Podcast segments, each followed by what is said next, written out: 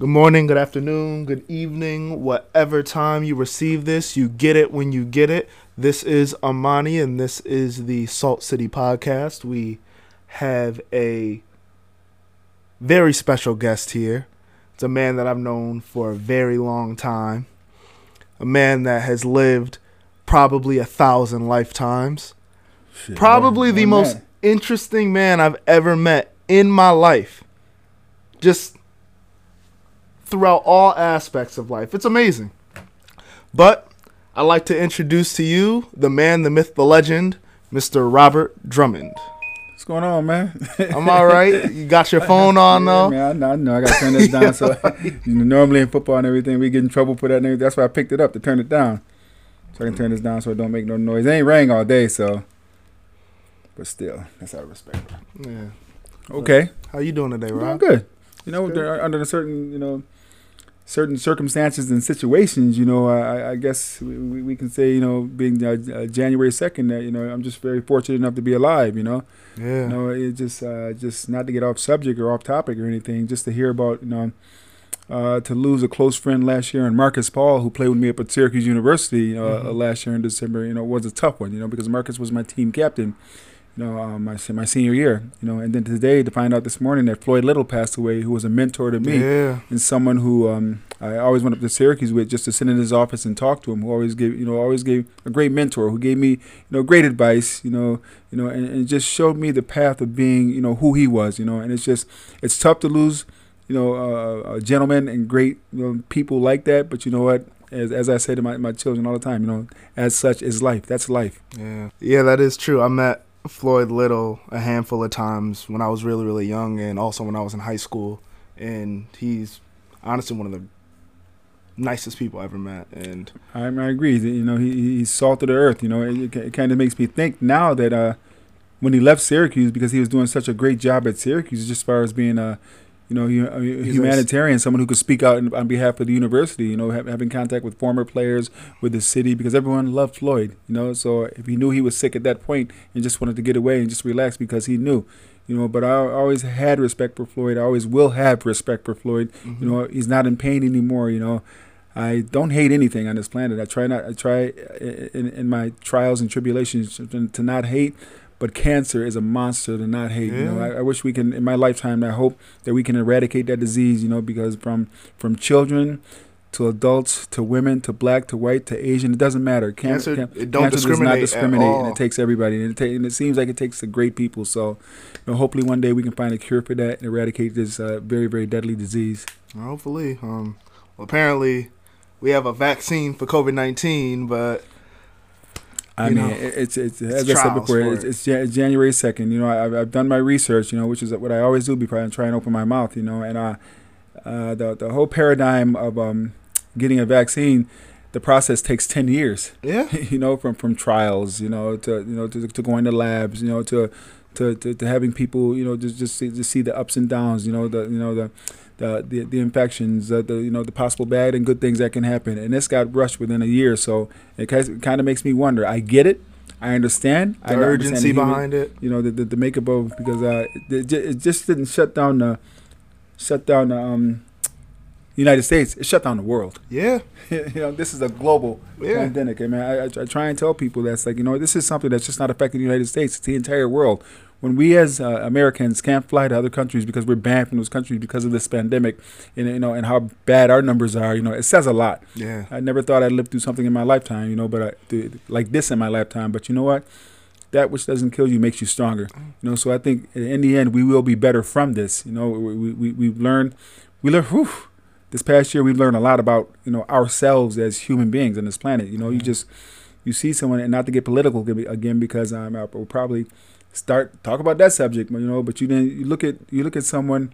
And whether I like Donald Trump or not, you know, that's that's beside the point, you know, because I'm an independent independent voter. I voted independent my entire life, you know, um, uh, as a voter, you know, and and I've done that because I really don't like being told what to do. Yeah. I like being able to, to go out there and find out, you know, the, information myself, weigh the good, weigh the bad, you know, and then go out there and just, you know, make my decision. You, don't want to be shackled by No. a political party. no, I, I'm, I'm because not- honestly, I feel like that's one of the biggest issues when it comes to people supporting a political party. they think just because you're a Democrat, or just because you're a Republican, you're supposed to go by everything that they think. Correct. And no, you don't have to do that at all. No. You can honestly agree on a lot of certain things and then some things that you don't agree on. Like when it comes to me, I'm um I'm registered as a Democrat, but the reason why is so I can vote for certain people in primary elections. yes. yes. That's literally That's the only the- reason. yeah. And there's a lot of Democrats that I do not want to vote for. Mm-hmm. And I just feel like we're all strung up in if you're blue or if you're red cuz at the end of the day that we're all, doesn't human, we're all human beings. Yeah. You know, and, I- and that's and that's one thing why me why I, I, I chose the independent party. I can't sit there and and, and, and, and vote for someone or or, or or who does not have the ideologies that, that I have as a human being. Mm-hmm. And by that, what I mean is that. I mean, we can all take a step back, you know, and regardless, I don't know the man, you know, so so I can't pl- pass judgment on Donald Trump, Yeah. but I can look at him and see how he treats people, Yeah. how he speaks to people, how he sits there and he, you know, he acts like a petulant, you know, three, four, five, six year old child at time when he doesn't get his way. When he's a leader like- of our country. And I'm like, grow up. Yeah. You're, you're you're a grown ass man. Why are you acting like a baby? And and that bothers me. You know, at some point, you know, I was raised, you know, to be respectful to adults. You know, be respectful to women. Be expect be respectful to children. And then when you can sit there, you know, and say I I, I was a professional athlete for 15 years. I was a Division One college athlete, you know, for four years. And then to sit and I've been in thousands, thousands of locker rooms, and I've never Oh, talking about the locker room talk? Yes, I mean, I, I Yeah. mean, I, I've had women before who were Trump supporters tell me, "Oh, Robert, that's just locker room talk." No. And I've been Have like, you been in a not- locker room? That's not locker That's room not talk. how I've never been in people a be locker room where guys talk like that. Guys don't talk like like girls like that. Sorry, but but guys, I mean, what he basically said was, if, if he see a girl he likes, he grabs her by that, throws his tongue down her throat, and I'm like, "Sir, dog, that's sexual assault." Yeah. you know, but but it's not shocking to me why you have 20 plus allegations against you. If you think that's normal, if you think that's okay, it's not. And then to sit here as a as a black man, again, I don't know him, but I have eyes, I have ears, I know what I hear. You know, and they can't say that's fake news. It's not fake news. It's actually him saying it. Then to sit here and say, you know, that to tell uh, to tell the four black congressmen or congresswomen, excuse me, that if they don't like America, to go back to the country they came from. Yeah. Oh, you talking about um AOC? Yes. And, yeah. Yeah. Umari or whatever. they- they- It's- as, they- as, again they as a, gang as a, on that- as a black hill, as a black man to hear a white person tell you if you don't like the country this country to go back to the country you came from why don't you just say go back to Africa And we built this country too. That's mean, the honestly, craziest thing. when, I mean, all my life, growing up as a kid, I mean, I grew up in a white neighborhood in, in Jamesville, New York. When I moved out there when I was ten years old, and there were racist kids out there. I didn't understand racism back there, back then, but they would always say if something would go wrong and everything, they would look at me and be like, "Go back to Africa," which is an insult to black Mhm. people. And for him, he knew what it was. He knows what it, he, know, he knows what the words are. And to sit there and say there's some fine people, people on both sides. How insulting to a man of color to sit there and say neo Nazis and white supremacists are some fine people. Wow, it's just he, he's so entitled, so spoiled. You know, been been been catered to his entire life that he gets it. But I won't sit here as again. I don't know him, Mhm. but he has white supremacist tendencies. He does, and I and, and I refuse. I didn't vote for. And I'll tell you now. I don't care if anybody knows. I voted for Joe Biden and Kamala, Kamala Harris. I didn't vote for him because I believe in what they were saying, what they were preaching. Because you know they have their faults. We all do. We all have our faults. You know, no one's perfect. But you know, it's not Donald Trump. You know, I, I, I I'm not gonna. I have, and I have two young boys. Well, one, you, you, you know, Rafael. You know, and it's just I have to as a father, live in a world where I'm worried about them every single day, just driving down the street, driving on, you know, in a car, and I mean, I'm not as worried about Raphael. Jaden's too young to drive right now for the simple fact that he's such a nice kid, and we raise him in a way to be respectful you know, as he can. So if an officer's approach him, it's not going to be about ego. It's not going to be about power. He's going to be the most respectable kid he can. Yeah. You know, so if I ever get a call at night or anything that he's been shot or he things of that nature, one, it would break my heart. Two, I'd be shocked because that's not, the type of person he is. But the sad thing is, though, that doesn't matter to a racist. It doesn't It, do- matter. it doesn't matter. I mean, all- honestly and when it comes to um because i don't think roth has really experienced racism in that way so he's gonna assume all right so if i just do everything i'm supposed to do Yes. the cop will leave me alone Yes. but sometimes it's just it doesn't work that way It's hate. at all. and it's just hate and you can't you can't you can't cut it out no, like it's it's in you or it's not no. Like, and it's that's one of the scariest things when it comes to it. And you said you wasn't gonna get political, and you got No, political I mean, I real. I, am just saying. I mean, it, it, the sad thing is though, but I mean, unfortunately, this is the Mhm. world we live in. yeah, You know, it- it's it's just. I mean, at, at one instance, I could walk into the Carrier Dome, a packed Carrier Dome, and be announced as Robert Drummond, and I'd be loved because I'm a Syracuse legend. You know, I was I'm the guy who played in the NFL. You know, came to Syracuse, when we were winning things of that nature. And it, but in that same instance, I, I, as the same the same person, I can walk into a bar, you know, somewhere in the city of Syracuse, and get called the N word because they have they have no idea because because they don't know who I am, but they see the color of my skin. yeah, You know, so that's that's the world I live in, and I understand that. So I understand privilege. I'm privileged to the pa- fact of you know I'm a I'm a star athlete, you know, a legend in this town of Syracuse, being Robert Drummond, the former football player. But um, but but in that same in that same instance, I still have to walk outside with no one knowing me, that without a name tag on my forehead as a black man. yeah. You know, and I've been pulled over by police who who treated me horribly until they found out they until they read my license and found out you're Robert Drummond, a football player. Yeah, Yeah. and then they treat they treated me entirely differently, and, I'm that's like, and that's wow, whack. That's like wow. because you have to end up doing something on a football field. They have to Correct. show you respect. No, but and that- if you was just any other black dude, they'll disrespect the shit out of you. I mean, and I, and. I and I always try and say it's like it's not about just like anybody else, you know, Yeah. in in this planet, on this planet, I should say. I just want to be treated as a human being with humanity, yeah. you know, regardless of the color of my skin. And and what I see from the outside world is what I try and reverse. You know, you just be the complete opposite, and that's what I teach my children. There's no racism in the heart of my children. There's no bigotry. There's you know, there's no. I mean, there's compassion for others. There's empathy for others. There, there's caring for others. There's understanding for others because that's what I have to, you know, to to, to impose on them. Because I, I Mhm. told Raphael all the time, it's like you know, what, I'm on the other side of uh, the other side of life. yeah. You know, I'm, I mean, I'm past 50, so I mean, I probably got me. I don't, I don't know. I mean, I could live to be 100, 100, 203. I don't know that, but you know what? I know I'm on the other side, so I'm gonna just sit back. You know, it was a struggle going up the hill, but I'm just gonna sit back. You know, put it in neutral and just coast down and try and teach as many young men, you know, as I possibly can, how to be good and how to be better people. That's my favorite. Being a personal trainer now, my one favorite ba- favorite saying is, you know, just be a good person. yeah, How hard is it to be a good person? Yeah, it doesn't it doesn't take you know it doesn't take a lot of effort. And then when you look at television you look at politicians you know and i i sit here and say okay what is two thousand dollars in, the scheme of things at the end of the day? It's nothing. It's nothing to a starving family. You know i sit there all the time and, and i'll go out and i'll buy groceries and i'm you know and i'll give my uh, women gas money for you know to get for gas. And you know if i had a billion dollars i'd give it to the people that really that truly need it. Yeah. because at the end of the day we're all going to die and when we all we all sit there, we You're get to that. you're not get, gonna take that money with you. we get to that. I mean, like, like one little kid said to me, Mr. Drummond, there's no U-Haul trucks, you know, that pull up to a gravesite, they bury their money with the guy who just died. I'm like, you're absolutely right. So you know, make make sure your family's well off. I respect that, but take care of people who really truly need it. Take That's- care of the people who's here. I mean, did, did God take all, care of all of us? Did God take care of all of us? Yes, or does He take care of all of us? I mean, in what aspect do you mean? I mean, from the care? from the aspect of it, any any given time. I mean, if you're, I mean, and I'm not religious. I mean, I'm spiritual.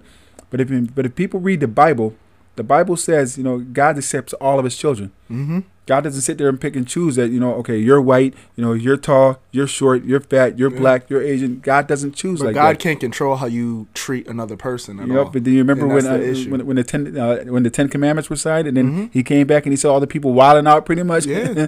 and he was like, "I don't want this." What did he do? Yeah. destroyed him. He destroyed. And people don't get it, man. Whether you believe in the Bible, or whether you don't, you know, it's it's real. You know, there is an afterlife. Yeah. You know, it's like, I mean, we're we're not we're only we're we're borrowing this time because we born and we and eventually we all die. yeah.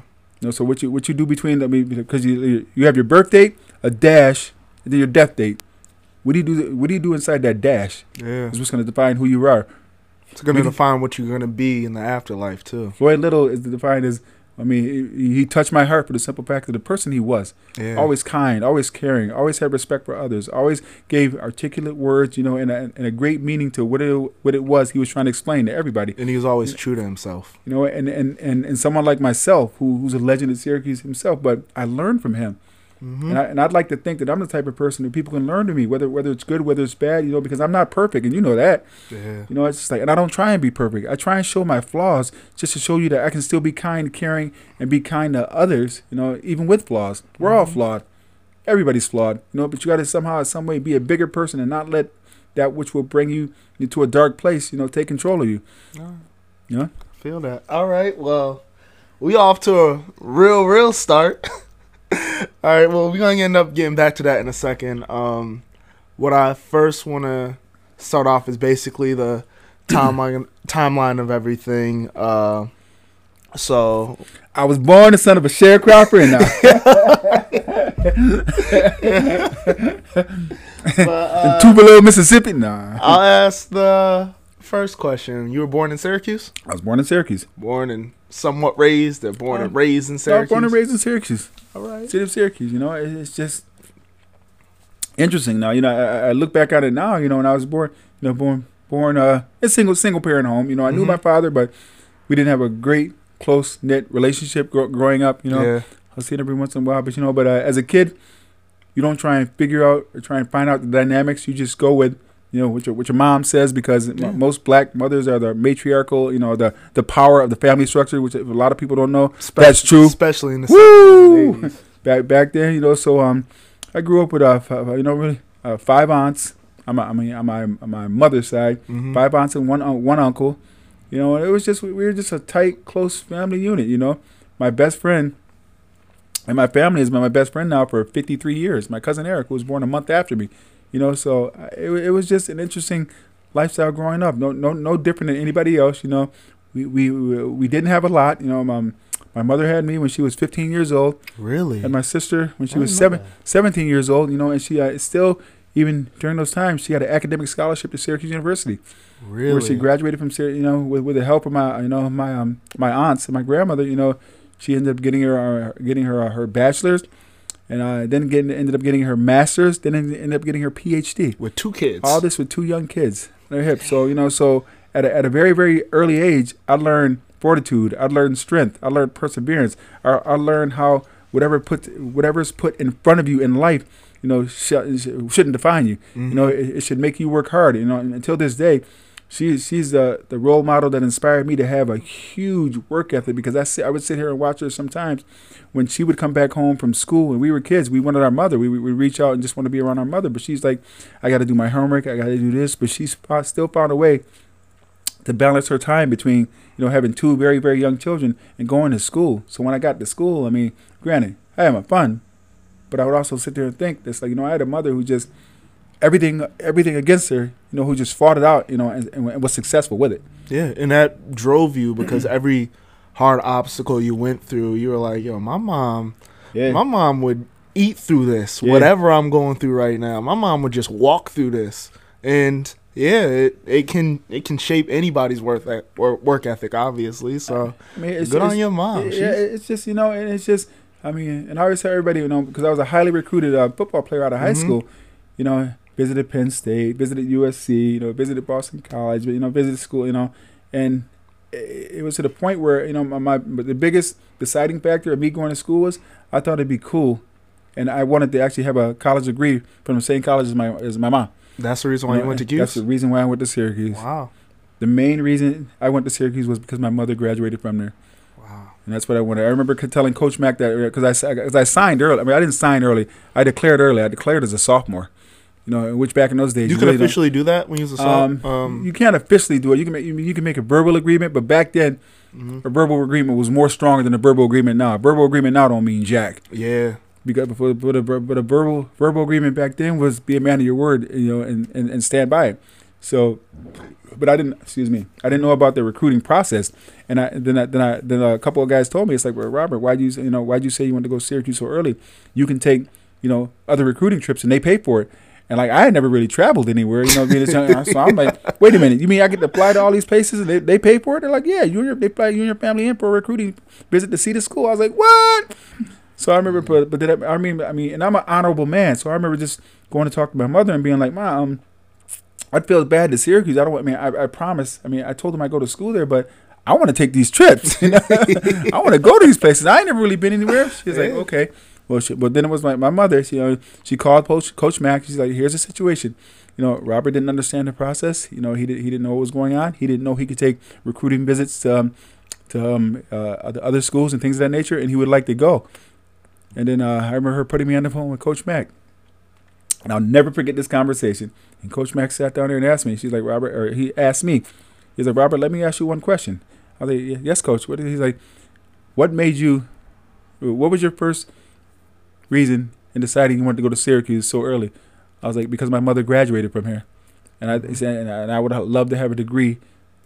At the end of the day, of the same college as my mom, because I have that much Mhm. respect for her. He's like, go take your visits.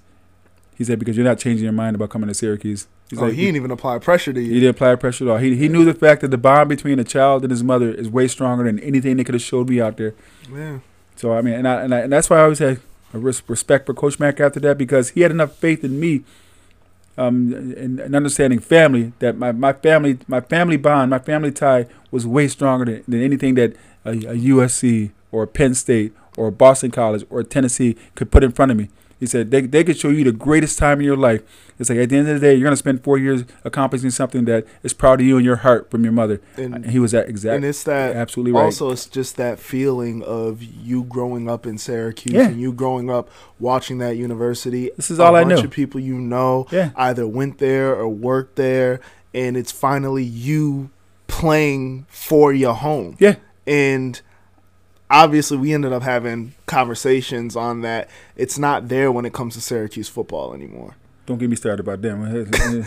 Like, Lord, don't get me It- started about them. It's woo! and it's it's just I it's sad because Coach Mack saw the value in that yes, when it came to Syracuse athletes. That's why he recruited yes. people from Syracuse. He recruited. He recruited Syracuse heavily. He- Yeah. He, he truly did. yeah, because Coach Mack understood these students that are from Syracuse coming to my school.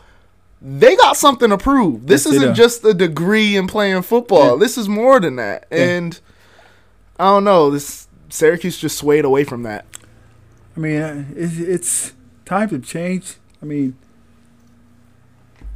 uh, the, the the makeup of uh, of this new generation. I mean, I know when I was in school. I mean, oh my gosh, from Baldwinsville to Corcoran to Henninger to Liverpool to JD to I mean, uh, holy Football was CNS. competitive. Football was huge, Yeah. and, and and the thing I always said that you get you get a guy from Syracuse, a local kid, to come and play at Syracuse, he's gonna play harder Yeah, because he's playing in front of family and friends.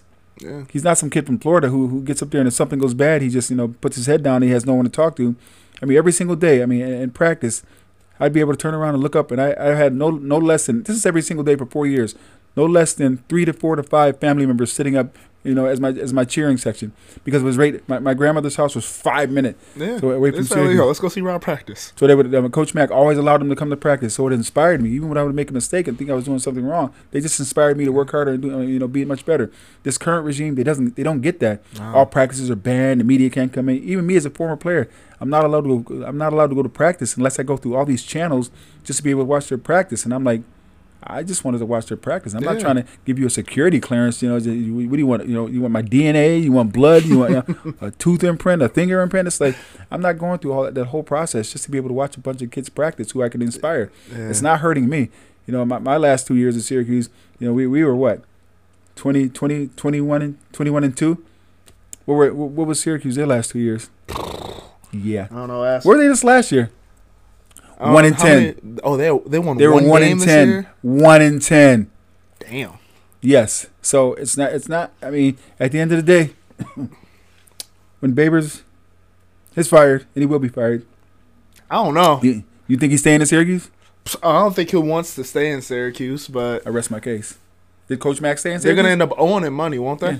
Oh, yeah. I mean, he, no, he won't. I mean, he won't be fired this next year. But I mean, they're they're not they're not going to be Better. They're not gonna move. They're not. They're not gonna resign him. They're They're, not not, gonna gonna, be move forward with him. And I understand that. Um, one thing I was gonna ask. Uh, obviously, as a Syracuse alumni, you are not happy about Syracuse No. football right now. No. Is it the same with the rest of your former teammates? Yes. Like, because you obviously speak to all of them. Oh yeah. I mean, it's just that we, we, we feel as if we are on the outside looking in. I Mhm. mean, we, as, as And you built the program. we built the program. I mean, the Carrier Dome, you know, is a Carrier Dome because of us. Yeah. You know, it's just that it just seemed like when Baber came in, Babers came in and said he wanted us to stay away. He wanted to do his own way. We were like, fine. You know, and, and now things are going bad, and we see we see something we that we built to be proud of that he's he's destroying. Yeah. You know, and it's like somebody coming in destroying something, and then two three years later he's gone. You know, he, he won't be here, and it's like you know why why we- we're sitting here trying to help you. It's like you know here you have a group of guys, you know, who are successful businessmen, who are successful at Syracuse, who were successful in the NFL and got mm. drafted high in the NFL, and you're telling us no that we you, you don't want us to have contact with the players and watch your practice and just give our advice, not just on football but life. Yeah. That's that's to me that's an egomaniac. That's just somebody who's a megalomaniac. Because you got to think say. about all of the former players that played for Cuse that played in Why the do you think former players don't come back? They and the thing is, y'all would love to come back, but the In only reason why you would come back is to see each other. Yeah. And I feel when I look at all of these other big time teams, like when it comes to Alabama or LSU, all former players come back all on the sideline talking to the players. they and, you know, make even if you're in the league, Clemson, doesn't yep. matter what's going on. You come back on a bye week. Because we're, we're still don't get it wrong we're still proud Mm. of our university you know and, and the name Syracuse and what we accomplished because we know the blood sweat and tears you know that we put in you know to, to, make it successful up there but to be but to be turned away by what we consider an outsider Yeah. you know because i- i- it's like you don't how can you expect to build a tradition if you don't understand the tradition yeah. Dino Babers, when Joe Morris a few years ago was having his jersey retired, and they told him that, uh, that they're going to have Joe, Joe, during a game that they're going to have Joe Morris jer- jersey retired. He didn't even know Joe Morris went to Syracuse. Really? He had no idea Joe Morris was a running back from Syracuse University. How do you get a job at a Division One university and not know the history of that school, especially a, a player like Joe Morris Yeah. taking it the first? I mean, are you a running back are you at kidding me? Syracuse. Like it's it's wow. It's been what five years with Babers now. I've never met Dino Babers, and I've never met anybody on his coaching staff, Really. and I'm local. And it's crazy because you would think he would just bring a branch out and be like, Rob, And I did a radio show up there. Uh, no, uh, Like, uh, no, I did a television mm. show on the field in the dome for three years, and I still never met him. he never want to come out and talk to you. Hey, can you help me I, talk I, to these I, kids? I guess he think. I guess he wanna- thinks he's too big. too big. Like, Where did where did he coach before? Bowling Green. Bowling Green. Oh, well, All I know is for somebody so big, yeah, he went one to ten last year. yeah. And honestly, with his, what was it, the nine and nine, 10, and, and, 10, and, 10 and three. 10 and three, Yeah. the other season that he Yeah. had, those weren't even with players who he recruited.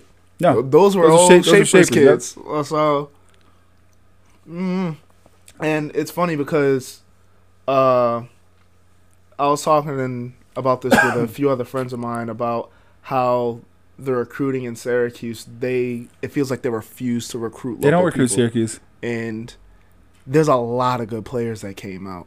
Um, I've I've I've heard the scenario behind why they don't recruit, recruit in Syracuse, but I mean, but I'm not gonna put that young man's name out there like that. Mhm. Yeah, I You know what you're talking you about. know, but um, I mean that's that that's that's not fair, you know. And, and until- until I haven't personally know him, until I hear his his his side of the story, I'm not gonna. I mean, I'm not gonna, you know, mess with it like that. But I can I can see why he would think that's a reason, but that that's not fair. You can't. How are you gonna put How are you gonna put one incident on students or kids that had no idea of that situation Yep. and they have no idea and they have nothing to do with it? All they want to do is play ball. And Syracuse lost out on a lot of good athletes Yeah, because have. of that. Have. There's no reason why Stevie Scott shouldn't be at Syracuse right now. Vassier Dennis is in Pittsburgh. Uh, I don't, I don't understand it it. up. You know, Boston College has more people on Syracuse on their roster than Syracuse does from from the city of Syracuse. Really? Yes, Jaleel Berry. Um, who was the, the other kid? Uh, uh, Noah, Noah. What's Noah's last name? Ah, I know you're talking about. He plays for BC, right? yes. Uh, yeah, I know you're talking about. Mm, It's it'll, it'll come because I play. I actually coached against him in Pop Warner. Mm-hmm. Real good athletes. Yeah, the, the kid, uh, the, the Phillips kid, Yeah. the Phillips brothers. and both Andy played for Syracuse, but that's the funny. That's the wildest thing. Andy played for Syracuse, and he honestly, Andy was probably when I was in high school because I was a freshman when he was a senior. Yeah. That's probably the best like lineman that I've seen like with my two eyes, Mhm. and him going to Syracuse. His brother not even getting Yeah, heavily recruited. yeah. That's kind of wild to me. And as a trainer, we got some incredible athletes coming coming up in the next four, five, six, seven years. Some very, Yeah. very good athletes. And I'm, I mean, I'm going to suggest to them if Babers is still here. But Mm. one thing I am happy about is how local athletes just from Central New York are f- finally starting to get their flowers. Yes. Because when I was coming up, you remember my brother's class? Yes. That was the greatest Yeah. class of football I've ever seen in my life. When it comes to all the athletes, but the best school they went to was probably Mackey going to Cuse. Yeah. And everybody else, like Cole King, ended up going to U Albany. Yeah. My brother, he ended up going to Hobart. Trey Williams Yeah. ended up going to New, New Hampshire. Hampshire, yeah. Like that whole class just across the board was great and not a lot of them have went high D1 and we're wondering why. I mean, it, it's just like it's like Liverpool. I mean, when I when I my, my junior year, Liverpool was stacked, but um, Mhm. Liverpool's the start the starting starting quarterback Chris Jones ended up playing Major League Baseball, but he had a scholarship to go play at Rutgers. One of the running backs, Henry Florinori, went to Syracuse University as, a- as, as a tight end. The fullback, J.J. Grant, went to the University of Michigan as a, as a middle linebacker. The other running back, uh, Todd Richardson, went to the University of Alabama as a cornerback. One of the wide receivers, Sean Terry, went to Sean with the University of Tennessee as a wide receiver, and the other one, the other the other um, receiver, oh, I, forget, I forget his name. He didn't go, go to a, a biggest school, but, but but he was up there. But but I mean, myself and Scott Swady in the same team, JD, both went to Syracuse. I mean, I could go down the list of uh, Chris Getty, another Liverpool guy, went to Syracuse. I can go down the list of names of the athletes that were coming out when I was playing. It was just like all Division One big name athletes going to these big schools, and You the- wonder the- what the- happened. The, quality of talent didn't just drop off. It's just that if you can't inspire a kid, you know, to, to want to do it, because Syracuse was recruit at that time, Coach Mack was recruiting Syracuse heavy. So if you if you tell a kid if he's a freshman, he's a sophomore, he's a junior, that I'm looking at you, how much do you think that inspired him to go out there and work that much harder? And al- also, when you look at schools like Alabama, Yeah. if there's a three star, two star athlete that is from Tuscaloosa, Yeah. they're going to They're Bama. gonna- yeah, they're going to Bama. Nick Saban gonna come up to you. He won't even say nothing. He's like, "Yo, you're coming to Bama, right?" Babers, There's no other reason why he wouldn't. Babers doesn't get it. And it's just it's obviously as an alumni and as a former player, you feel the way a lot of other people Yeah. feel when it comes to Syracuse. Oh, trust me, it's not just it's, it's not just me. It's it's the fans also. I remember retiring and, and coming back, and when I came back I, after I retired, uh, Greg Robinson happened to be taking over, and I was just like, what what what dark days for Syracuse because he just took a program and they they they wanted to make Syracuse, which is a small knit community, you know, um, a blue collar workers that get up every single day, put their pants down one leg at a time, you know, just go to work, work as hard as they can, come back home, lay down, eat, kiss their kids, you know, kiss their wives, go to sleep, wake up, do the same thing again. They wanted to make it Hollywood. Yeah. Daryl Gross's whole idea was a you know bright lights, big city, and that's that's not who we who we are Uh-huh. or who we ever were, you know. And and, and because they say um when I, when uh, Daryl Gross uh, came up here, you know, him and Greg Robinson both. Greg Robinson was, was his his his whole ploy in trying to recruit um athletes was to walk around with a Super Bowl ring, you know, or, or go on recruiting trips and show the uh, trips and show the kids this Super Bowl ring, and kids would say, "I'm not impressed with that. That's Yeah. that's a Super Bowl. ring. I'm I'm I'm going to college, you know." Yeah. So. We got to So- do things like that to try and impre- to try Oh, and impress remember kids. that. Yeah, with It's not gonna work. Gross trying to make it New York's college team.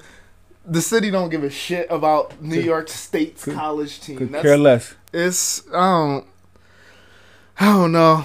It's it's difficult, but I mean, I feel like there might be light at the end of the tunnel. That's a damn train.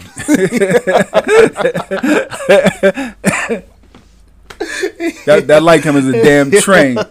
Watch, I I'll be shocked, shocked, absolutely shocked. Depending, I ain't seen the schedule yet. I can look, but if we won two more than two games next year, Really? yep.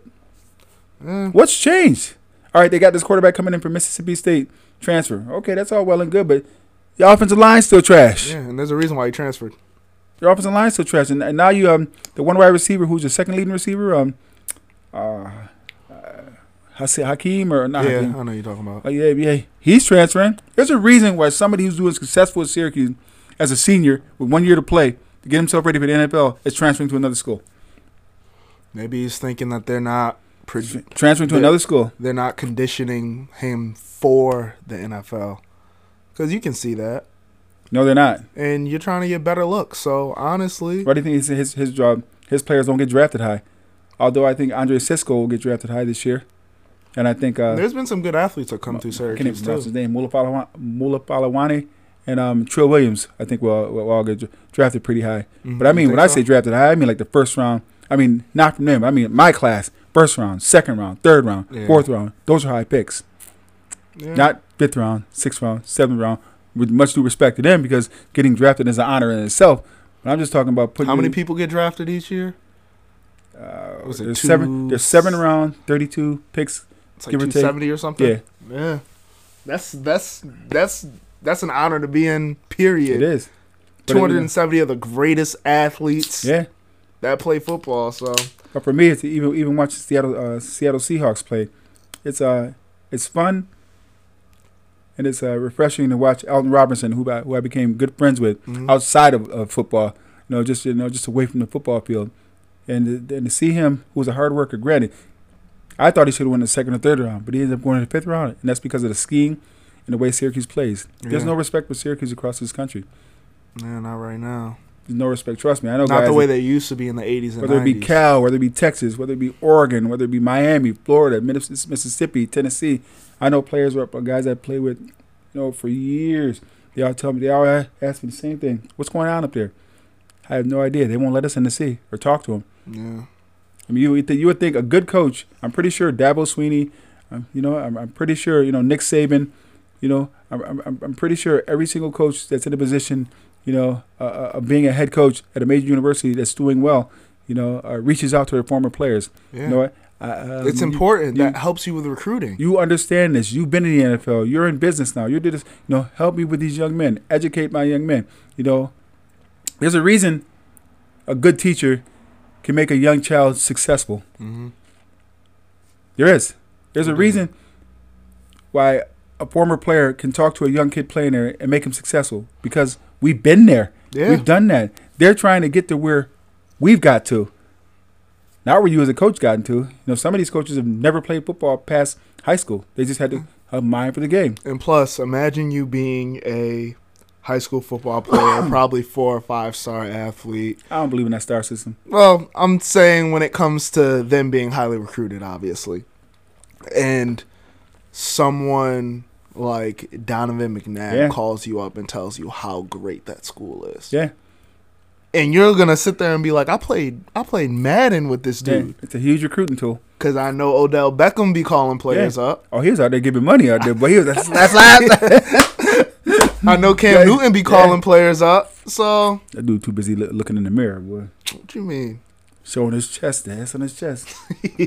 I remember you was a real big fan of. Oh, oh I'm, Cam I'm, a, I'm a Cam fan now, but Cam be tripping though, He man. be, he be tripping. He be dressing like somebody grandma. It's bad. Boy, he, he, he dressed like an old bag of laundry, boy. I don't know what he be doing. He be, he be straight tripping. All right, so talked about college football, and um, so you played football for Syracuse for how many years? Four years. Yeah, four years. Um, from what years? From From 85 to eighty nine. Eighty nine. All right. and then after that, you ended up picked. You ended up getting picked up by the Philadelphia Eagles in the third round, right? Yep. Third, by- round. third round by Philadelphia Eagles, you know. Wow. All from hard work, all from Mhm. just, you know, just putting myself in a position to, to, to be successful, you know. It's, I mean, it, it's, a, it's a dream come true. Mm-hmm. It's like hitting the lottery, but in the same sense, it, uh, it's hard work. Yeah, you said it was tough. Whew, it's a lot of hard work. I mean, it's just you're, you're fortunate enough to be blessed enough to be able to be in that position, you know. But it's hard. Yeah, It's real hard. you're know, telling me training camp Oh was goodness. like the most. The, ru- the rules are a lot different now as far as the contact, thing. but back then, it, it, it was tough. I It was it was hard mentally and yes, physically, it, right? It was hard. Very, it was very hard mentally and physically. You know, it's just. I mean, I got a chance to meet, meet, meet a lot of my idols. You know, I met you know Ronnie Lott, Joe Montana, Jerry Rice. You know, Lawrence Taylor. You know, it's, you know, Mike Singletary. You know, it's just Mhm. here here are guys that you know I would watch on TV and be like, wow. You know, just as you know, as a as a kid or a young young college athlete growing up and being like, Lawrence Taylor was one of my favorite players to watch. I didn't like the Giants, but like, but Lawrence Taylor was was like a- beast to watch, and then be able to be in a game and just you know your first year. I don't care. I mean, rookies may not say it or not, but you're in awe, you know, because you're like, wow, I'm actually in the NFL playing against guys who I idolized growing up. You know, Marcus Allen was my. I, I had my game after Marcus Allen. I remember we played my rookie year. we played the Raiders. Actually, the Raiders that had Bo Jackson. hmm You know, and I remember just looking across the field, just like just staring That's at Bo Jackson, Bo Marcus Jackson. the whole game, being like, "Oh my god, those dudes are huge." And then, then I remember just after the game, I mean, I wanted to go up, you know, and meet Marcus Allen, but I didn't have the courage, you know, I, mean, I didn't have the confidence enough to go up, you know. I was like, I want, and then Randall Cunningham was my quarterback. He was like, "Drum." He's like, because he he knew I was. I mean, because Randall took me under his wing, and Randall, Randall would talk to me and everything like that. Yeah. And so he knew Marcus Allen was my uh, my idol. So he walked me over there and introduced me to him. I sat there and talked to him for a while, you know, and I was like, wow, this is cool. You know, he was fanning out a little bit inside. he was like, I- "What?" I was a fanboy back then. Yeah, and it's funny how you just idolize Lawrence Taylor. And I bet you you probably lined up against him a few times. And Lawrence Taylor, he didn't care about none of that. He was like, "Man, I'm trying to take somebody's head off." So, I mean, it's, it's just, but I mean, as I said, it, it's it's hard work. I mean, at Mhm. the end of the day, it's okay to idolize these guys, but it's a job. yeah, It's a job, J O B B, like bro man from, from Martin said. yeah.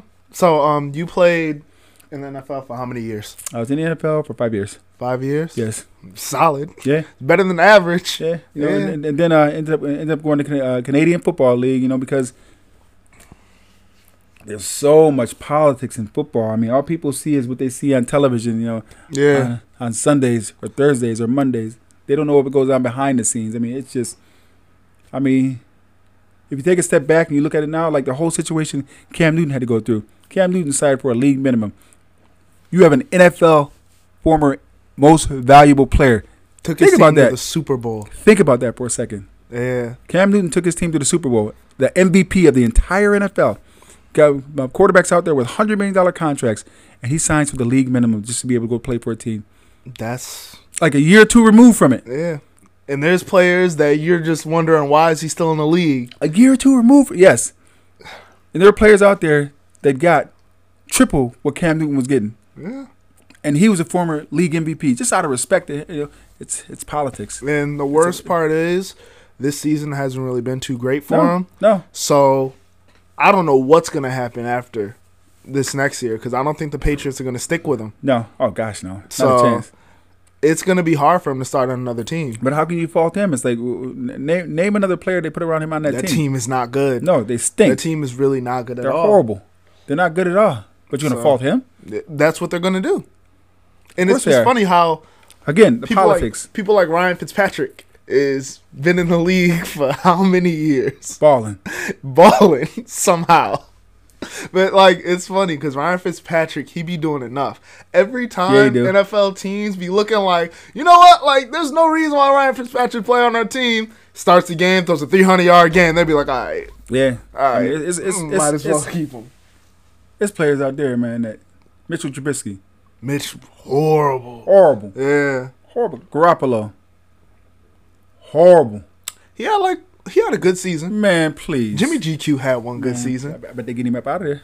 Get the opportunity. they about to get him out of here if you have the opportunity, Philip Rivers, they gonna get him up out of there. yeah yeah that is true mm. all right so you played in the CFL for Ooh, how many years Ten years? 10 years Yeah, long time. It's a long time in Canada. Yeah, but you know what? The, the, the thing I liked, uh, loved about Canada most, besides the fact that um that the the people are just just great people. I mean, I always I always would say that. In the United States, we're uptight, we're grumpy. That's why we have so much road rage here. Everyone's just uh, uh, we're in a hurry to go everywhere. In Canada, everyone's laid back, they're relaxed, they're just doing their own thing. You know, they're, they're not worried about things that are you know they, they don't they don't sweat the small stuff. Here, what a what a what a great experience. You know what, a- what a- That's you know, what a- funny. what a- I mean, people in Canada are different. yeah, they're they're like they're laid back. Yeah. they, they, they're not stressed, but they don't they don't have the history like we have here. You know, whether it be like whether it be racism, whether it be war, whether it be the East Coast West Coast rivalry, whether it be you know the the the, the rappers with with Battle and Beef. I think the, the one of the biggest rappers at the time to ever come out of Canada was really was Drake. Yeah. You know, so I mean, Kardinal Offishall was out, but. Yeah, all right. man, exactly. please. Yeah, like, exactly. Hold your hand as tight as you can and try and look through it. That's how his ca- how good his career was. Please. Oh, man. I mean, Drake show a lot of respect to Kardinal Offishall. Yeah, I mean, I, I mean, I've heard the name before, Yeah, if you- it, it ain't Drake. but if you put a song on, I wouldn't tell you. I couldn't tell you who it was. yeah. You was the one who put me on Drake years ago, boy. yeah, way back. I was like, yeah, you know this dude Drake. You're like, who? What was that? That so far gone. Uh, Yeah. I came back the next day. You were like, ew. This man Drake nice. Like, Yeah, he's tight. I mean, t- t- talented individual, but I mean, just just the atmosphere in Canada is just entirely different than the atmosphere down here. yeah. I mean, we're just we're just down here. We're just the, the best way I can describe it is just we're uptight. Got to have it now. Got to be in a hurry. So you don't hear about road rage up here. You hear about road rage down here all the time. Holy smokes! I mean, Yeah. it's, it's just as I said before. Canada doesn't have the history we have. Canada mm-hmm. has a, doesn't have a constitution where you know people of color were not included. You know, Canada doesn't have a, have a constitution where you know where people of color when when when, it, when the Constitution says you know we the people, but it says we the people and it was signed by all white men and it says we the people and they still had over 500 excuse me 500 million slaves Yeah. at the time. You know, so I, how can I sit here and I, I mean and I don't want to take it out of context, but sit sit here and say not as a black man in this country pay attention to the simple fact of something was written, you know, that I'm supposed to abide by, but it wasn't written for me. Yeah. And that's just the truth. Yeah. I mean, and it, it just seems like the, the, the, the angst that people get when you explain the truth to them. It's like, I mean, if, if it bothers you that much, then you know something's wrong. If they, if I, if I don't feel something wrong, I can brush it off. You know, if I see, if I see somebody out there, a boxer or something, getting that ass taxed, you know, blah, blah, blah, you know, and I know he's not a good boxer, it's not going to bother me. I know he's not a good boxer, and that's the truth. He's not. Yeah. So of course he's gonna go out there and get blasted. But if I see something, if I know he's a good boxer, I see him getting beat out there, I'm gonna speak up. Be like, you know, what? you should have prepared better. You should have did this. You did it because facts are you're like if uh, that, that that dude is about to fight Floyd Mayweather. If he beat him, I'll be shocked. Oh, you're talking about Jake Paul? Yeah. No, Logan Paul. Jake Paul's the one that beat up on uh, beat up on Nate Nate Robinson. Robinson, yeah. beat him up. Honestly, I'm glad that happened though. I'm glad Why? because I'm sick of people saying this athlete will do this, this, and this in this sport. No, they won't. And this is what Nate Robinson was saying because he's the one that called out Jake Paul. yeah, no. He said, "Yeah, you need to fight a real athlete." Not realizing Jake Paul been fighting for like three or four years. Nate Robinson caught them hands. hands. and, and it was funny because uh, two of my friends they told me that they bet on Nate Robinson. For real? Yeah, they bet on Nate Robinson because it was the odds were so low for Yeah. him. He them And I was like, all right, yeah, maybe if he prepared because he's a good athlete, if he hands. prepared and he fights conservative, he might be all right. But then the moment when I started watching the fight, this dude started. yeah. I was like, oh, this dude ain't practiced at all. he caught them hands. He Caught them hands. should have walked in the ring with, uh, with some twisted tea cans. Yeah. Yeah, because I'm, I'm gonna be real with you. That knockout of Nate Robinson, the picture, gonna be in white barbershops all over the all, country. all over the country. That's it. they got their Gerry Cooney and Rocky Marciano back, boy. Yeah, and it's gonna be Jake Paul right over there. You're gonna be like, oh, They do. what to tell y'all, but honestly, now what was he talking about? Um, yeah, like what's his name? Logan Paul. If he's gonna fight Floyd, I don't see him winning. That's why I think Floyd agreed to fight. But But but but, but the concept we were talking about, I was, I was explaining to you, talking about talking about truths. yeah, It's just, I mean, we, we, we live in such times where we hear everything is fake this, fake that, fake, fake, fake, fake, not true, not. It's like it is true. It's like I, I don't I don't need a PhD or a scholarly degree to understand what's true and what's false, what's right and what's wrong, what's good and what's bad. You know, I I, I mean I, I have common sense. mm-hmm. You know, so when I sit here and I you know and I, and I live in a world where you know I can see a cop, you know, that comes up on a on a on a, on a, young unarmed black man, you know, regardless of what you think, you know, you you have your knee at his neck. You know, at some point, common sense kicks in. Here, I mean, humanity. As, as, again, as I said before, treat me as a human being. I'm screaming for my life. I'm screaming for my mother at any, given point. I don't care if I, you know, despise somebody, don't like them. If they're screaming at me for help, I'm gonna listen. yeah, They're handcuffed. They're on the ground, and I'm the one enforcing. I mean, especially when when their body goes limp, and you still sit there for five more minutes with your knee across their neck. you want to kill That's him. that's that's racism. yeah, That's evil. That's racism. It's that's evil that's, some- right that's something deep inside you. You feel hatred towards a man in front of you. and it's Mhm. funny because when America, basically this this country was built Off racism. of violence, Yeah. and built I mean, off of um, racism. Ahmaud Arbery. I mean, here, here's a man jogging. Okay, if I have to bring, I mean, you're jogging. You have a t-shirt on and shorts on. You clearly don't have a weapon. You're jogging, Yeah. regardless of whether I think you stole something or did anything. uh, It's okay. It's not on you. yeah, So why are you bothering me? But you clearly have to bring a gun out here and shoot a man who's jogging with nothing on him. But you, I thought he was stealing something. Where it at? It's All right. you're not So the what? Even if he did steal something, who That's cares? That's hate. That's hate. You want to put? You want to hurt somebody? Eric Garner is. screaming for his life. I can't breathe over cigarettes. Cigarettes, regardless of whether it's a law or not, comply. It's friggin' cigarettes. Yeah. Are you kidding me? Ten dollars a pack. So you're gonna take somebody's life over ten dollars a pack? He was selling loosies. You know, Tamir Rice. There's a. I mean, okay. I mean, just I mean, just just stay over here for a second. The mindset. A police officer is hearing, okay, there's a kid who may have a gun, in the- you know, in the, in the playground, blah blah blah, whatever it may be. If I'm if, if I'm I'm not even a police officer, and I understand that. Well, the first thing you do when you pull up at something, you survey the scene Yeah. see if there's any possible anybody out there uh, else out there that could get hurt, blah blah blah, by ricochet or gunshots. Okay, when they pulled up, this young black kid was the only kid standing there by Yeah. himself, no one else around. Within three seconds of pulling up on this young kid, Didn't- didn't- they shot him. Didn't say hey. They shot him. Didn't do anything like that. Breonna Taylor, you walk into the house of, you know, do you think they would have shot a gun like that that many times in a house filled with white people? No. No. But the minute as black people, you know, we, we, we, we Philando Castile, I can go on and on and on about the names. But the minute as black people we speak out and say the, about the injustice and things of that nature, it's like we're wrong. Here you have people who obviously, clearly, with video evidence, have killed people who were unarmed and they're walking free. Yeah.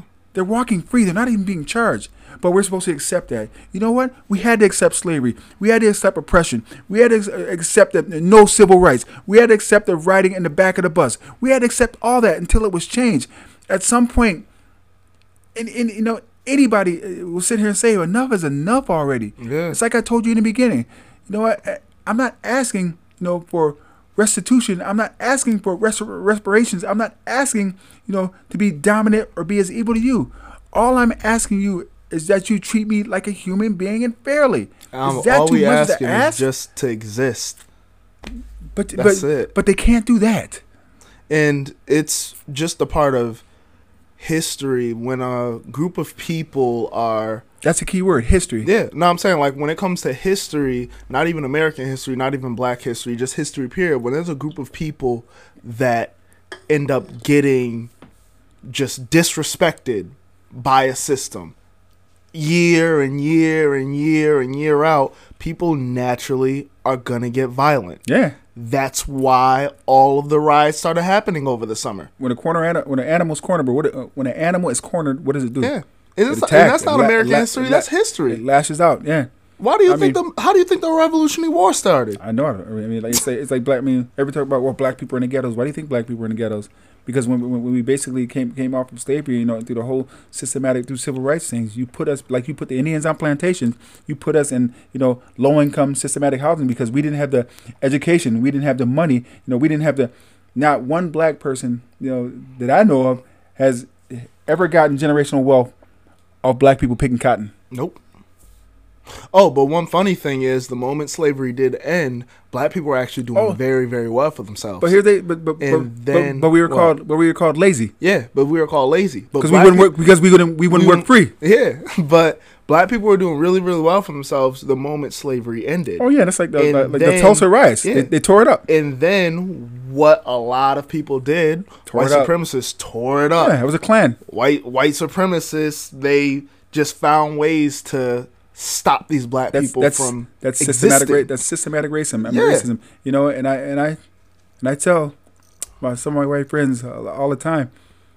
Uh, racists, I can always say, white people are afraid that if we ever we ever became in truly power, true power, that we will do to them what was done to our ancestors out of anger. We would have done it a long time ago. If we were gonna do it, uh, one hundred percent. yeah. I'm not angry. I just want to be treated as human. I want the same opportunity that you have. I want to be able to leave my children generational wealth, Yeah. just like your ancestors and your ancestors and your ancestors and before and before before left their kids generational wealth. Because why? They were given the opportunity. That's the Constitution wasn't written for me. Yeah. My ancestors were slaves. It wasn't written for us at all. no, my ancestors were slaves. We actually considered three fifths a man before it was uh, amended. It wasn't written for me. I mean, damn. I mean, I, I, I when you walk onto a bus, you would think that I can sit anywhere. I mean, last night I was sitting here watching, wa- watching tapes about you know racism in, this, uh, in Mississippi, racism in Georgia, racism in Florida, racism in um, uh, no Tennessee. You know, uh, you, you know, you just sit there and you're just you're taking back. You know, I just I remember I'm from here, but going to school, learning about Black history, and it's just all they talked about was Dr. King, a little bit about Harriet Tubman, Mm-hmm. and that was it. And then uh, the, over the past few years, going down to Memphis, Tennessee, and seeing the Dr. Martin Luther King uh, Lorraine Hotel, which is uh, which is made into a museum, and I learned in four hours more than I'd learned in forty-five plus years of my life about Black history. And you don't ever learn it in schools. You don't learn it anywhere else. No. And that's amazing. No, That's amazing how no, that's American history and we don't learn about it. It's just I feel like when it comes to American education, they overlook a lot of the bad things that they've done. And Yeah, I feel like yeah. we're the only country they that feel does guilty. that. It's we're the only country that does They that. feel guilty. You're in Germany, you learn about Nazis, you learn about Yeah, World War II, yeah. and you're in because the best thing is to learn about the mistakes that your countries have made, so you won't make it again. And we're wondering why we keep running through the same problem when it comes to racism in America Yeah, because we won't acknowledge what we did in the past, and I mean we as in a country, yeah. and it's it's trash. We're gonna keep going through that through that hamster wheel if we It's never gonna change. I mean, uh, uh, look, look, and I always say this: look, look at current day, look at current day Republicans. And I, and I can say the same thing. If I look at like, the current current day uh, Democrats, but I say look at current uh, current day Republicans and how they act and how they treat people and how you know everything's Yeah. about you know about, about them, about their money, about mine, mine, mine, me, me, me. I can't stand selfish people. I mean, even, Yeah. even going down to Birmingham, Alabama, and seeing the 16th Street Baptist Church, you know, where, where those uh, where those four girls were bombed yeah and killed. You know, it's just you know, and they made that into a museum. And just being down there with so much hate for for a body of people, just because I look different. Yeah, and this ha- this didn't happen 500 years ago. This No. didn't happen 200 years ago.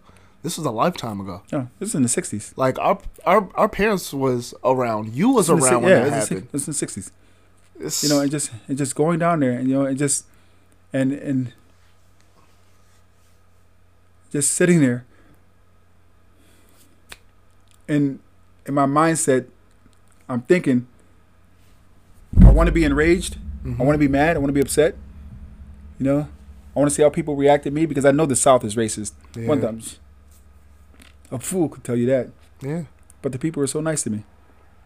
I mean, walking to a rest, walking with Trish, walking to a rest, bar, restaurant, and just expecting, just expecting to feel the hatred, the eyes, the look, Mhm. you know, the things of that nature. Just, just looking at me, but they were the nicest people, and I was like, wow, you know. So I mean, it lets me know that you can't judge a book by its cover, No. but in the same, in the same instance, you can't ignore what happened in the past. I'm still sitting in a place where four young black girls were killed because of the color of their skin. yeah, The Klan is rampant down here. yeah. Just because you're not a part of the Klan doesn't mean that it's not rampant down here. and it just be- just because you're not a part of the clan doesn't mean that um you're not enabling it because you're not speaking up about it. You can you cannot have a racist bone in your body, but if you don't call out other racists, then You're what part- are you? You're, you're, you're part of it. You're, You're you a know, part of it. Yeah. That's So- like me. I mean, I can see see see children getting abused, women getting abused, animal getting abused. If I don't speak up, if I don't say anything, if I don't do something about it, I'm a part of the problem. Yeah.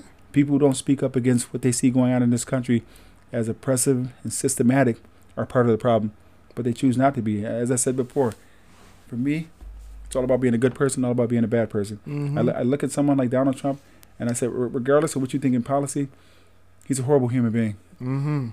absolute horrible human being, and you know, and, and, and ju- just a spoiled brat. You know, with uh, 71 million people, 73 million people voting for him.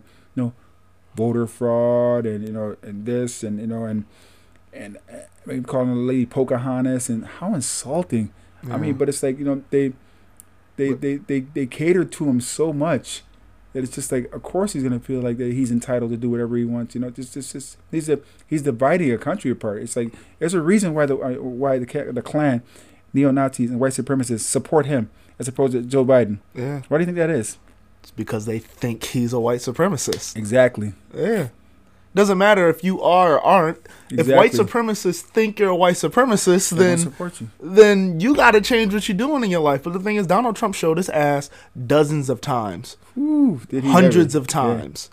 But this is the person But that our country chose. I mean, it's it's like a parent, all right, your son or your daughter can go out there and be a horrible person. You know, beat up kids. You know, rob stores. You know, you, you know, drink, smoke cigarettes, Mhm. and then, and then the, the parents be like, "Oh, my baby, a good baby. He's just going through something right now. He a good baby." Stop making excuses for your little badass kid. yeah. He horrible. His little ass need to be in jail. They make excuses for Donald Trump, and it drives me crazy. Oh, yeah. Stop making excuses. All right, I, I I understand you're a Republican, but he's not a human.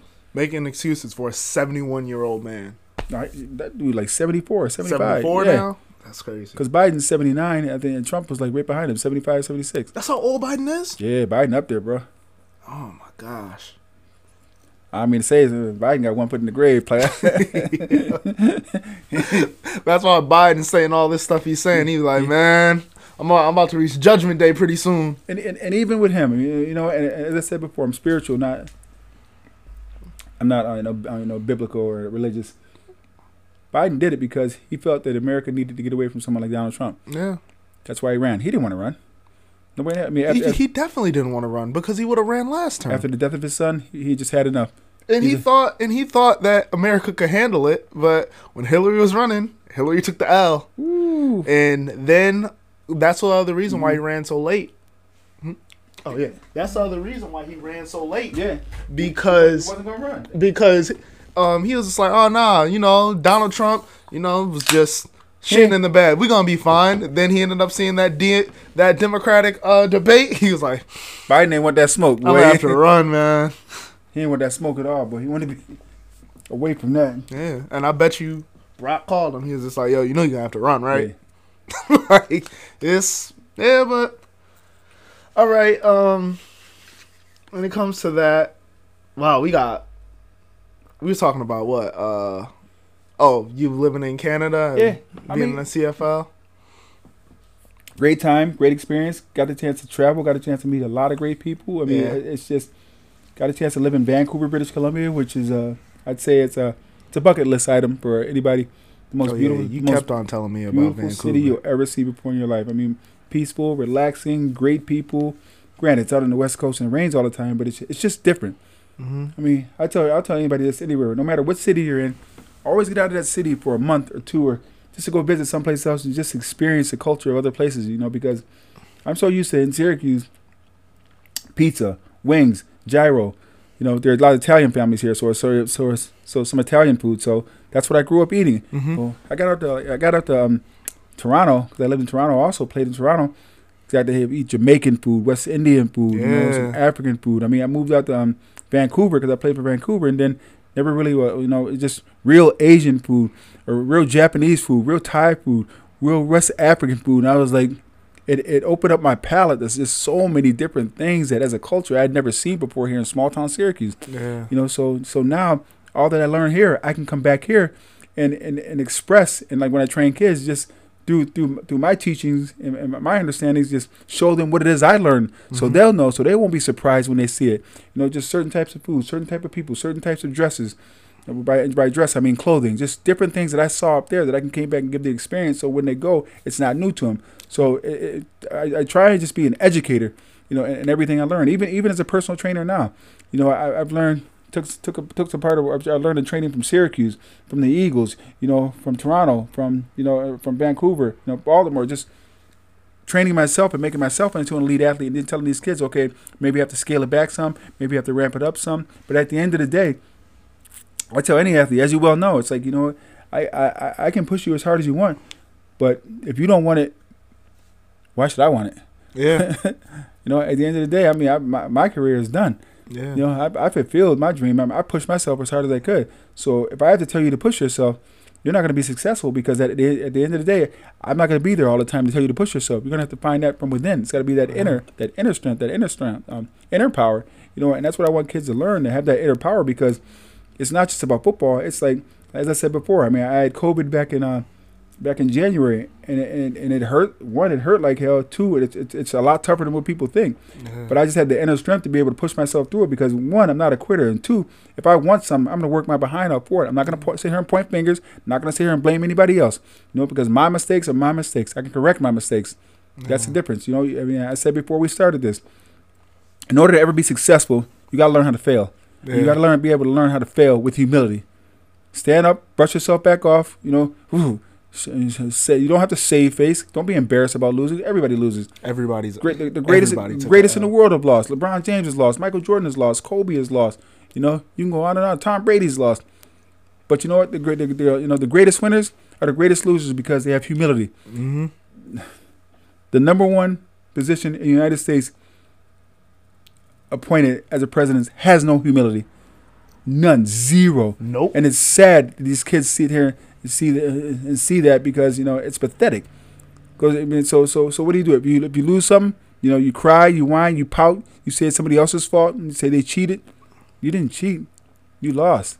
Get over it. Brush yourself off and come back in 2024. I would Yeah. respect that. I really, I, I respect that. I wouldn't vote for him, but I would respect that. If he dusted himself off, understood he lost, move on, get ready, come back in 2024. Okay, The worst If- part is you might probably- win. He, the worst part is he probably not going to do that. Not not a, not a chance he'd win now. Like he's probably not going to do that. He's probably just gonna, you know, try to make his own little network and complain about how he got cheated in the election. Cause He, that did, he didn't get cheated. he showed nah he's that's why I put it in quotes He how he got so called cheated in the election and yeah Donald Trump's been showing his ass for a real long Ooh. Time That and a horrible man. he man, hasn't man. stopped at all and he's not going to change for anybody. And sometimes people just need to learn. There's going to be people like that in your life and there's nothing you can do about it. There's nothing you can change them or anything. So you just got to learn how to phase them out of your life. Know, but but for me, I mean, I'm, I've met a lot of, I mean, especially in pro football with all the money and everything of that nature, and just being being being a pro athlete, just being around, you know, sports stars and you know, and television stars, you know, and movie stars, you know, especially in that because Vancouver was a huge industry industry for um for film for, for, for- Yeah, for, for they film shoot back a then, lot you of movies. I mean, I've met uh, I met Will Smith, I met um, I met Halle Berry, I met uh, Ben Affleck. You know, um, the, the well, the, I know the ball one's from here. You know, so I mean, just just on and on. Uh, the Rock. You know, just uh, just uh, walking down the street up, up in Vancouver, and they, they were uh, filming films up there. You know, but just it's a great experience. You know, and it's just long as long as you, as long as you exude humility, you'll get humility back. Mm-hmm. You're the nicest people. You know, it's just I mean, I met the Pope uh, three times in three different cities that that I was in, so that was cool. You know, nice guy, down to earth. I met Muhammad Ali. Yeah, my dad met Muhammad Yeah. Ali. He told me that that's the only person that he was nervous to talk to. Cause you know my dad talked to anybody. Yeah, I, Yeah, I'd throw them hands at that point. I got, I'd, have got him. but yeah, he wasn't but, done. He but, wasn't. like it's it's just because my dad admired Muhammad Yeah. Ali so Every- much. everyone admi- admi- he was like he was he was just like I was in awe when I talked to him, and it's it's wild. I mean, yeah. And then when he talked to him, he was just like Muhammad Ali was just regular. He just talking yeah, like, "What's yeah, up, brother?" Yeah, That's it. that's. I mean, for me, this whole professional football player, blah blah blah blah blah. People see me as whatever they may see me as. to me, it's just, you know, it, it's about being humble, being respect. Because Mm-hmm. I always respect the gifts that God gave you to be able to do what you did. Mm-hmm. You know, you, you got it. I mean, it, for me, I, I mean, I'm I'm more I'm more proud of people when they meet my sons, or meet pe- meet people I've trained, or kids that I know that I've worked with for a long time, and telling me and telling me how respectful, how nice they are, how, how, how I mean how, how good a gentleman they are, you know, and how, and how, how just good people they are, as opposed to someone being like, oh my God, you're Robert Drummond, football player. I went to all your games and things of that nature. I'd rather hear about not back what I did on a football field because that's meaningless. It's like you know because I'm trying to build generations for this next generation to be much better than we were, to Yeah. be good people. It makes me so happy and smile when everyone tells me like when they see Raphael, you, you have the nicest son. He, he's a sweetheart. He's a greatest kid. So you know what? You're absolutely right because that's how me and my me and his mother raised him, and that's what I try and do with you guys. I always try and I'll push you, you know, and and, and I and I. You I- roast and- me while you're doing I- it. You know what? But that, that's to keep you humble. yeah. But you, you, you know it's it's never with malice. It's never to knock you down. It's never to I'm I'm better than you. If, for one, it's a joke just to let you know that it's like you know what. In order, and you got to be good to get, to get to my level, and that's the truth. You know, it, it, it's it's it's never. I mean, I, I knock you back, but I but I pull you forward. yeah. You know, and I've always done that. I mean, I, I never I never knock you kids down to, to make you feel like oh you suck or you got to do this or you. I'm like, hey, if you whenever you wanted to stop, whenever you didn't want to do anything, I was like, all right, go ahead, stop. Hmm. Shit, I'll holler. It's good. You know, I'm not. I mean, I always say I'm not mad at you. I mean, I'm never gonna be mad at you. I mean, I'm gonna I'm gonna love you regardless. But if you don't get in life what it is you want, you can't fault me. Yeah. You decided to stop, not me. You can't make somebody care. Oh, you can't. Yeah. You cannot.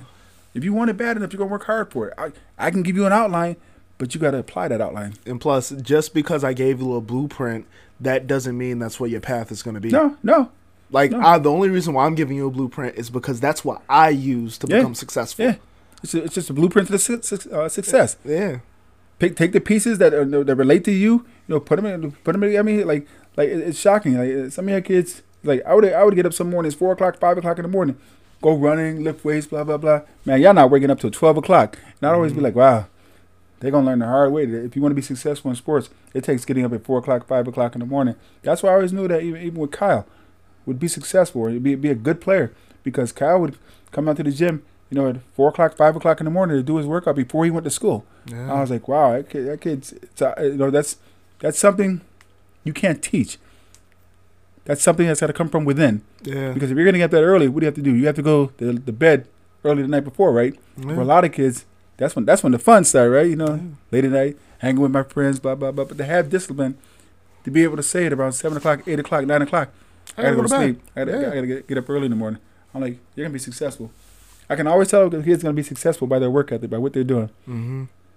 It's not hard. And it's, it's- and it's the same thing in college. When guys who just walk into the weight room, just fill their cards out, put it away, and not lift weights, they're not going to make it. Nah. But I, I, I, to catch up to you. Yep. I would always come in and do my full workout, go even harder. You know, but then, but that's why I was successful. Yeah, feel that. But all right. Um. So we ended up talking about you being in Canada. Talked about you playing in the NFL, in college football. Um. One other thing I just wanted to talk to you about is when it comes to the city of Syracuse, because I feel like this is a city that you love. Oh yeah, it's my it's my spot. It's your spot. You ever gonna leave? Um, you know, what? I'm getting damn tired of this weather. this snow ain't no joke, boy.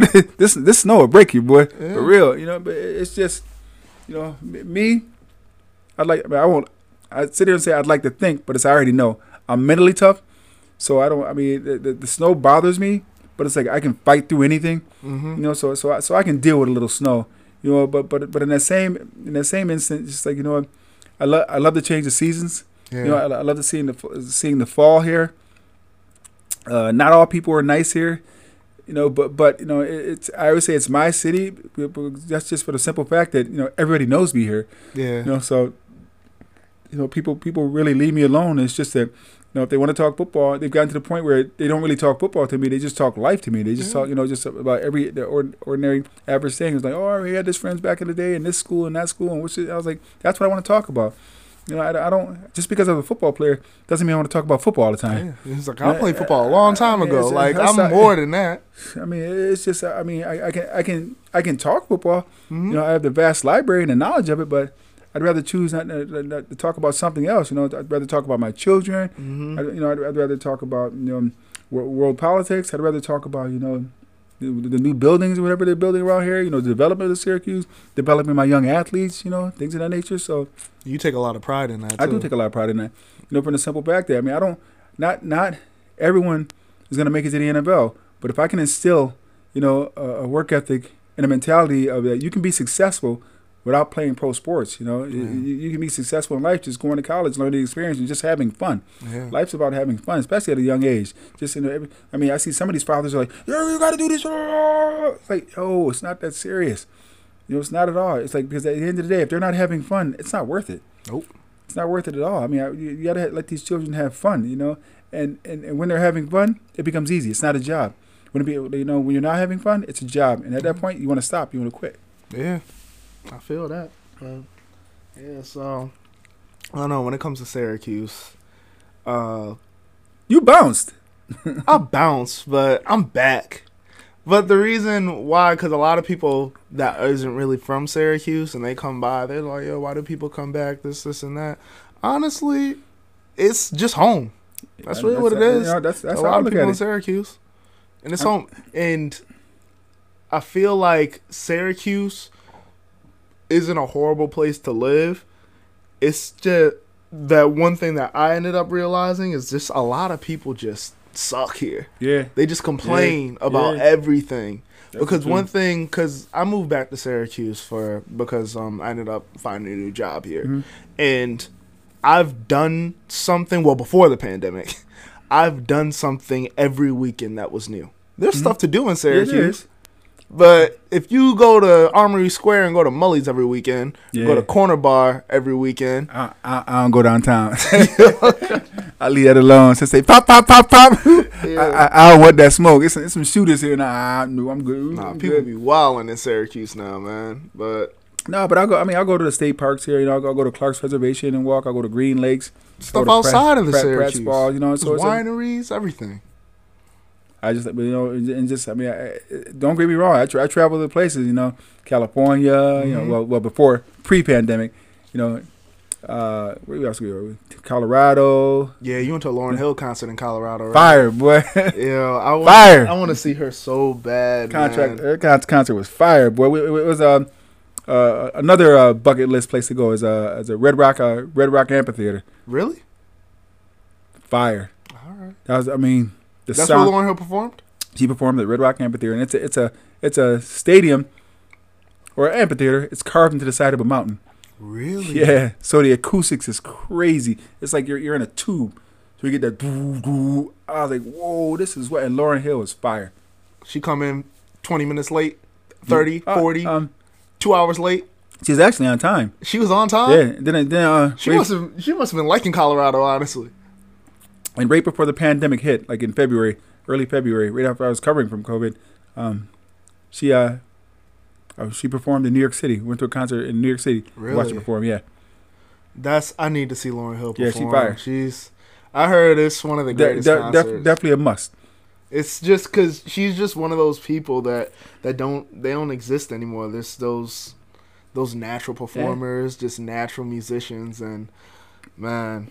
So you've been to a lot of places, huh? a huh? lot of places, man. I mean, just I mean, even, even going with my girlfriend, man. I mean, went to Memphis with her, to Birmingham with her. We went to New Orleans, and and the one thing that I always said when I went to these cities as a football player, I never got a chance to see the city Oh yeah, because we, we, because, because we would fly in, and it, it was always called a business trip. So we would fly in, and they could, we had catered uh, dinners and everything. So you know, we would fly in, we go practice, we come back to the hotel, we got a little downtime, a little free time, but not enough to do anything. You know, but then we we would go back, go back to more meetings. And then they, they would take us take us to a restaurant. You know, we we we eat at a restaurant that they, that, you know that they um, they rented out the restaurant and everything. You know, then we come back to the hotel. We'd have curfew. We go into our rooms and then. You know, then the next day we go there, go to the stadium, we play, shower at the stadium, get our stuff, get on the bus, take the bus back to the airplane, and fly out. All right, Rob, you don't gotta lie to me. Dead, right? I'm dead ass. Y'all, y'all didn't have shorties come up to the hotel. no, Y'all didn't at all. I mean, not not, as no rookie. if you if you could sneak one up there, but mean, but mean, every like, every game, we didn't we didn't fly out that night after every game because like the West Coast games, Yeah. we'd have to stay the night. You know what I'm saying? Nigga was smashing. Yeah. but no, but I mean, but I, I really didn't get a, get a chance to experience the city. Is what I'm trying to say. Yeah. You know, so I mean, like, so when we um, I'd, I'd been to San Antonio before because San, San Antonio had a CFL team. And I remember uh, San Antonio had a CFL team. San San Antonio Texans. Yep. Really? Mhm. I didn't know that. Back in 94, 95, the CFL expanded to the United States. I played for a Baltimore team. The Baltimore Stallions had a team. Wait. Right, right, right, right before the the Colts. No, the Ravens came Why'd they stop? because the Ravens came. I'm saying like why'd they stop expanding in different cities? I don't know. Again, politics. It's all political. Because I feel like that would have been that would Yeah. be better. I mean, I got a chance chance to go, yeah, go go back to Denver again, and was like, got a chance to view, view that city, and woo, gummies is fire, boy. got a chance to go to Washington again, view the city, go to um um oh, Palm Spring, Palm Desert, California. Well, yeah, well, yeah, but I've been to California before, but you had a chance to relax and go there. Mhm. New Orleans again, and this time it's just, and this time it wasn't a business trip. It was a leisure, you know. It, it wasn't foot, it wasn't football related. It was just go there, just relax, and just you know, just see the city. Just see things. You know, got a chance to go to South Beach. And, well, I, nah, I can't find because South. I've been to South Beach probably about a hundred times. That's my spot. Yeah, South Beach is South Beach is a cool I little place. West, West Palm, Orlando. I mean, oh, we. I mean, just, it's just be, being able to, uh, to travel travel every place. You know, I mean, working at Delta, you know, a few hours a week where you know. I'll be like, "What you be doing?" oh man, uh, no, we got fly free. I don't know, just- man. Like, but I'm flying over there. I'm like, "What do you mean you don't know?" But, it, but it just, as I said, I just learned so much. But I mean, especially going to Birmingham. Now, now I want to go to uh, Washington D.C. I want to see that um, that that that uh, Holocaust Memorial Museum. oh, it's, in a- DC. it's it opened it's up in DC. Yeah, in D.C. I want to go see that. I mean, I want to go visit where uh, uh, the place where Emmett Till was killed. I want to go visit. I want to go. I want to go visit that. I mean, there there are a few There's places. a lot of places in America of because a lot of people think about, oh, I want to go to Mexico, I want to go to the Caribbean, I want to go to Europe. There's a lot of areas in America Yeah. that are just I want- beautiful. I want to visit the South in South just- Carolina. There's this one place that um, it's uh, it, it's preserved, but it's a, it's an old plant, old plantation. hmm I just want to go see it. You know, just feel it. Just see if I feel anything when I walk onto it. You know, because for for a black man in this country, that's deep. yeah, That's real deep. You know, I mean, I, I actually went on Ancestry.com. You know, and I've been researching my. I, I knew some of my history, but um, I mean, I went on Ancestry.com and just and just uh, to find out so much of my history. You know, it's just that this, this uh, I, I put this out there. If you go on Ancestry.com, you're gonna find out your relatives was living foul back in the day. yeah. I don't even want to know. Yeah, I don't even want to know. Honestly, you gonna you gonna find out some of your ancestors was living foul, boy. They, woo, they're starting out there, boy. like what? Hold up. I'll be I'll be looking up grandparents and Man, great aunts. I'll be like, how many kids did you have? Yo, they been, and not, and not, not just from How um. many wives did you have? You're gonna find some things that's gonna shock you. mm I mean, and- and, you know, that- that- that's uh, that's a generation back then. You know, it's just, you know, some some of it may have been by rape, some of it may, it may have been ever, whatever. But you know, they didn't, they didn't, they, they, they're trying to get get a better record, uh, you know, recollection of it now. But I mean, but but it gave me a gist of, you know, I, I've gone as far back as, oh my gosh, my great great great great great great great great great grand like ten great grandmother and grandfather. Really? Yeah, So that's like yeah, 1700s. yeah. Wait, no, way earlier Well, than that. yeah, fourteen hundred. Wow. Yeah, generations. So you an American American. Yeah, Wow. That's yeah, I've been looking into that because I actually talked to my great grandmother recently. I, I actually interviewed her too. Bro. And she was some of some of my people's is um is uh is Jackson's. Really? Mm-hmm. on my on my uh on my grandmother's side, uh, uh Lanier Jackson was my great great great grandmother. Oh, what was my great great great grandfather's name? Um, that's that's the one name I um, Samuel Jackson. Mm-hmm. Not no, not the damn um actor. but I, I remember the name Lanier because it's different. Yeah. Yeah. Yeah, I'm telling you. Every time I talk to a girl in Syracuse, I ask you, yo, um, who's your grandparents? And what part of Syracuse you from? And what part of the South you Uh, from? Because we might be cousins. South Carolina and North Carolina are huge for black people. Yes. Huge. That's where all my people is from. I'm from actually from North Yeah. from North Carolina, Greensboro and uh, North Carolina, uh, Camp Hill, uh, Alabama, Tuscaloosa, Alabama. Um, oh, where are all the other places? Um, Yeah. my great great grandmother uh, was a white woman. Um, um, um, Nellie Freeman. Nellie Freeman. Yeah, and her and her um her her husband was um William Miles. No. William Miles was her father. I'd have to look it up, but I but I have it all like like I said, it's, it's on ancestry ancestry.com and like given this free time that we've had and everything, you know, I've had a lot of chance to research, it, you know, Yeah. and I've, and I've, I've um Because you told me about it a few years Yeah. ago, but you didn't really go deep, deep Nah, into it. But But, I've, I've, I've had a chance just to you know get in contact with people who I'm like you know first cousins with, second cousins with. Like damn, yeah, and it's nice. Ne- and ne- never even know. it's good for black people to actually know their history, and because it's one thing that has kind of been expunged, more Taken away from us. a lot of other. Take it away from us. Yeah, How can you know your history when you're sold as a slave? You know, and and, and, and, the record's not kept. yeah. You don't know where you're from when it comes to Africa, Uh, and but you they- barely even know where you're from when it comes to your lineage in America. But they, but they do that now. Where you can, I did the whole DNA thing, and I did this like a year and a half ago. Mhm. You know, and I'm, I'm, I mean, my tribes over in Africa, which I want to find out more about that later. But are um, Cameroon, uh, Congo, um, um, Bilal, um, oh, where else? Um, England, So it's just interesting to see, it. and, uh, the, the way it's set up, the way it's mapped out, it's pretty cool. Yeah. Yeah. So you in it, and then when you watch how it's mapped out, you'd be like, all right, this makes a lot of sense. Yeah. Because this is by here. Yeah. The Atlantic slave trade, they went to this area, this area. So, yeah, I feel that, man. But, all right, what else?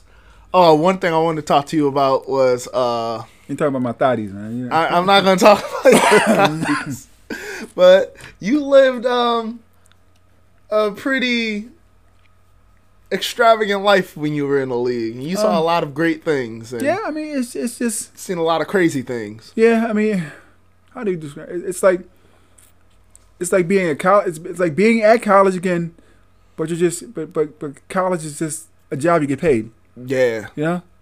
I mean, I, I mean, I don't know if you understand what, I'm, what I mean by that, but it's just like, all right, granted, when we went to, when we went to football practice, yeah, it was a job we got paid to do, but it was like it was football. You know, it's I can do this in my sleep. You know, it's not a it's not a job where I had. I mean, I just let my natural ability take over. yeah, Now, granted, you had to think and think of that nature, but it, but it wasn't that it wasn't that hard in practice and everything. It didn't become the coaches and the league made it more stressful than it mm-hmm. had to be. Oh, this game is so important. You, I mean, you, you drop a pass in, in practice and they, and they freaked out, and it's like, damn, bro. You know, 'Cause it's just I feel like when it's the league, nobody has job security. Everybody's job is on the line. Doesn't matter if you're a coach, man, player, whatever. Larry Fitzgerald out there dropping passes this year, like like his hand, like his hands cut off. I'm not talking about Larry Fitzgerald. I'm talking about people that are just in the league, and also when it comes to coaches. Nelson Nelson Agholor, a Q a Q dog out there catching, trying to catch with the back of his hands. Like, please, man. And he still got it. So, so I mean, it's, it's just it's just the stress they put on you, you know. You think the stress is on the stress is unwarranted? Think it's like think they're kind of over exaggerating because it's I think just such a stressful job. Yeah, I think they were. It's a very stressful job. Mm-hmm. You know, because at any given day you can get cut, or they can just you know just tell you, or, or somebody else is coming for you, or cut you. Get, get, I mean, getting cut sucks. Yeah, I mean, I, I mean, just remember being in training camp, you know, and just seeing like the, the rookies or younger guys, you know. I mean, we'd be in the room playing video games, you know, you hear a knock at the door. Uh, you know, you know, we'd be like, oh shit, you know. And you, you see the director of player personnel come in and open the door and being like, you know, is is, uh, is Joe in here? Like, yeah, man. He's like, you know, um, uh, uh, hey, coach, want to see you. You know, bring your playbook. damn. That, that, that's that's how it is. It's a business, you know. It's like you feel for him. Then you like, then you know, then you dap you know. Then then they go and see, and they come back and be like, yeah, man, they got me. They, they cut me. Blah blah blah. Then you dap them up, you know, and you give them, you know, give them that one love and everything. Saying himself, yeah, man, write your number down, you know, blah. Knowing you ain't gonna call a monkey ass, you know. it's like bye play, but but you- but but, but all seriousness, you know, it's like damn, you know. But that's the nature of the business, though. You know, so but, Because it's a business at the end of the day. the business is like I, I told you that one story about my boy when he when he got cut. Oh, yeah. that was in business. That was that was pleasure right there, man. yeah. he flying in pretty sky right now. What you doing? Oh, he really got cut. Yeah, he got cut. Like, but, but, but they were on the real though. That's that's the nature of the business, you know. And you, and you see that all the time, and you you become numb to it. You know, it's just because you know it's a business. So all you can ever do is just go out there and be the best best athlete you can possibly be. You know, it's just mm-hmm. you know this is what it is. This and if it works out for you, it works Great. out. If not, find another team, It's man. like- it's, it's not. it's not just because you get cut don't mean it's the end. playing honestly, pro, playing pro sports is like hitting the lottery. yeah. It is. It's, it's, it's so it's it's hard to get there. It's even harder to stay. Yeah. It is. um. So, what's your thoughts on Dwayne Haskins and everything? He's gotta grow up. You think he got to grow up? Very immature. yeah. Very immature. It's like you know what, Dwayne Haskins. There's only one of you. There's thousand some other players in this league. Think he's gonna get another shot? He'll get another shot. He's talented. Yeah. You know, but unless he get unless he gets a good mentor or somebody behind him to pull him to the side and be like, you know, young man, not many people get another opportunity. You're getting another opportunity, so you can either turn your life around or you'll be out of this league for good. If you want to sit there and pout and sulk and all me and everything, then you know, then good, you're, you're done. You know, because we can go next. You know, because Mhm. there's a ton of other younger kids who are hungry coming up in the draft that are talented. Yep, And they'll take their chance on them. And every new year, there's another new class. That, that little bit of money they younger gave, than you. that, that little bit of money they they gave got you. fresh legs. I don't care if it was thirty million dollars. That's nothing to them. Yeah. That's a drop in the pants to them. You know, so it ain't about the money. Oh, you give me the- they're gonna have to invest in me. No, player. If you if you're not if you're not trying to be a team player, they'll let you go. Look at AB. Yeah. Shit, AB was one of the best ever, and they cut his ass twice, three times. Because the. Patriots, who who could Pittsburgh? No, Pittsburgh traded him. Pittsburgh traded him. Then The Raiders cut him. Raiders cut him, and then And the Patriots cut cut him. And now I feel like he's starting to get it. What about what, what do I do with the Seahawks? Um, Josh Oh, Gordon. Josh Gordon.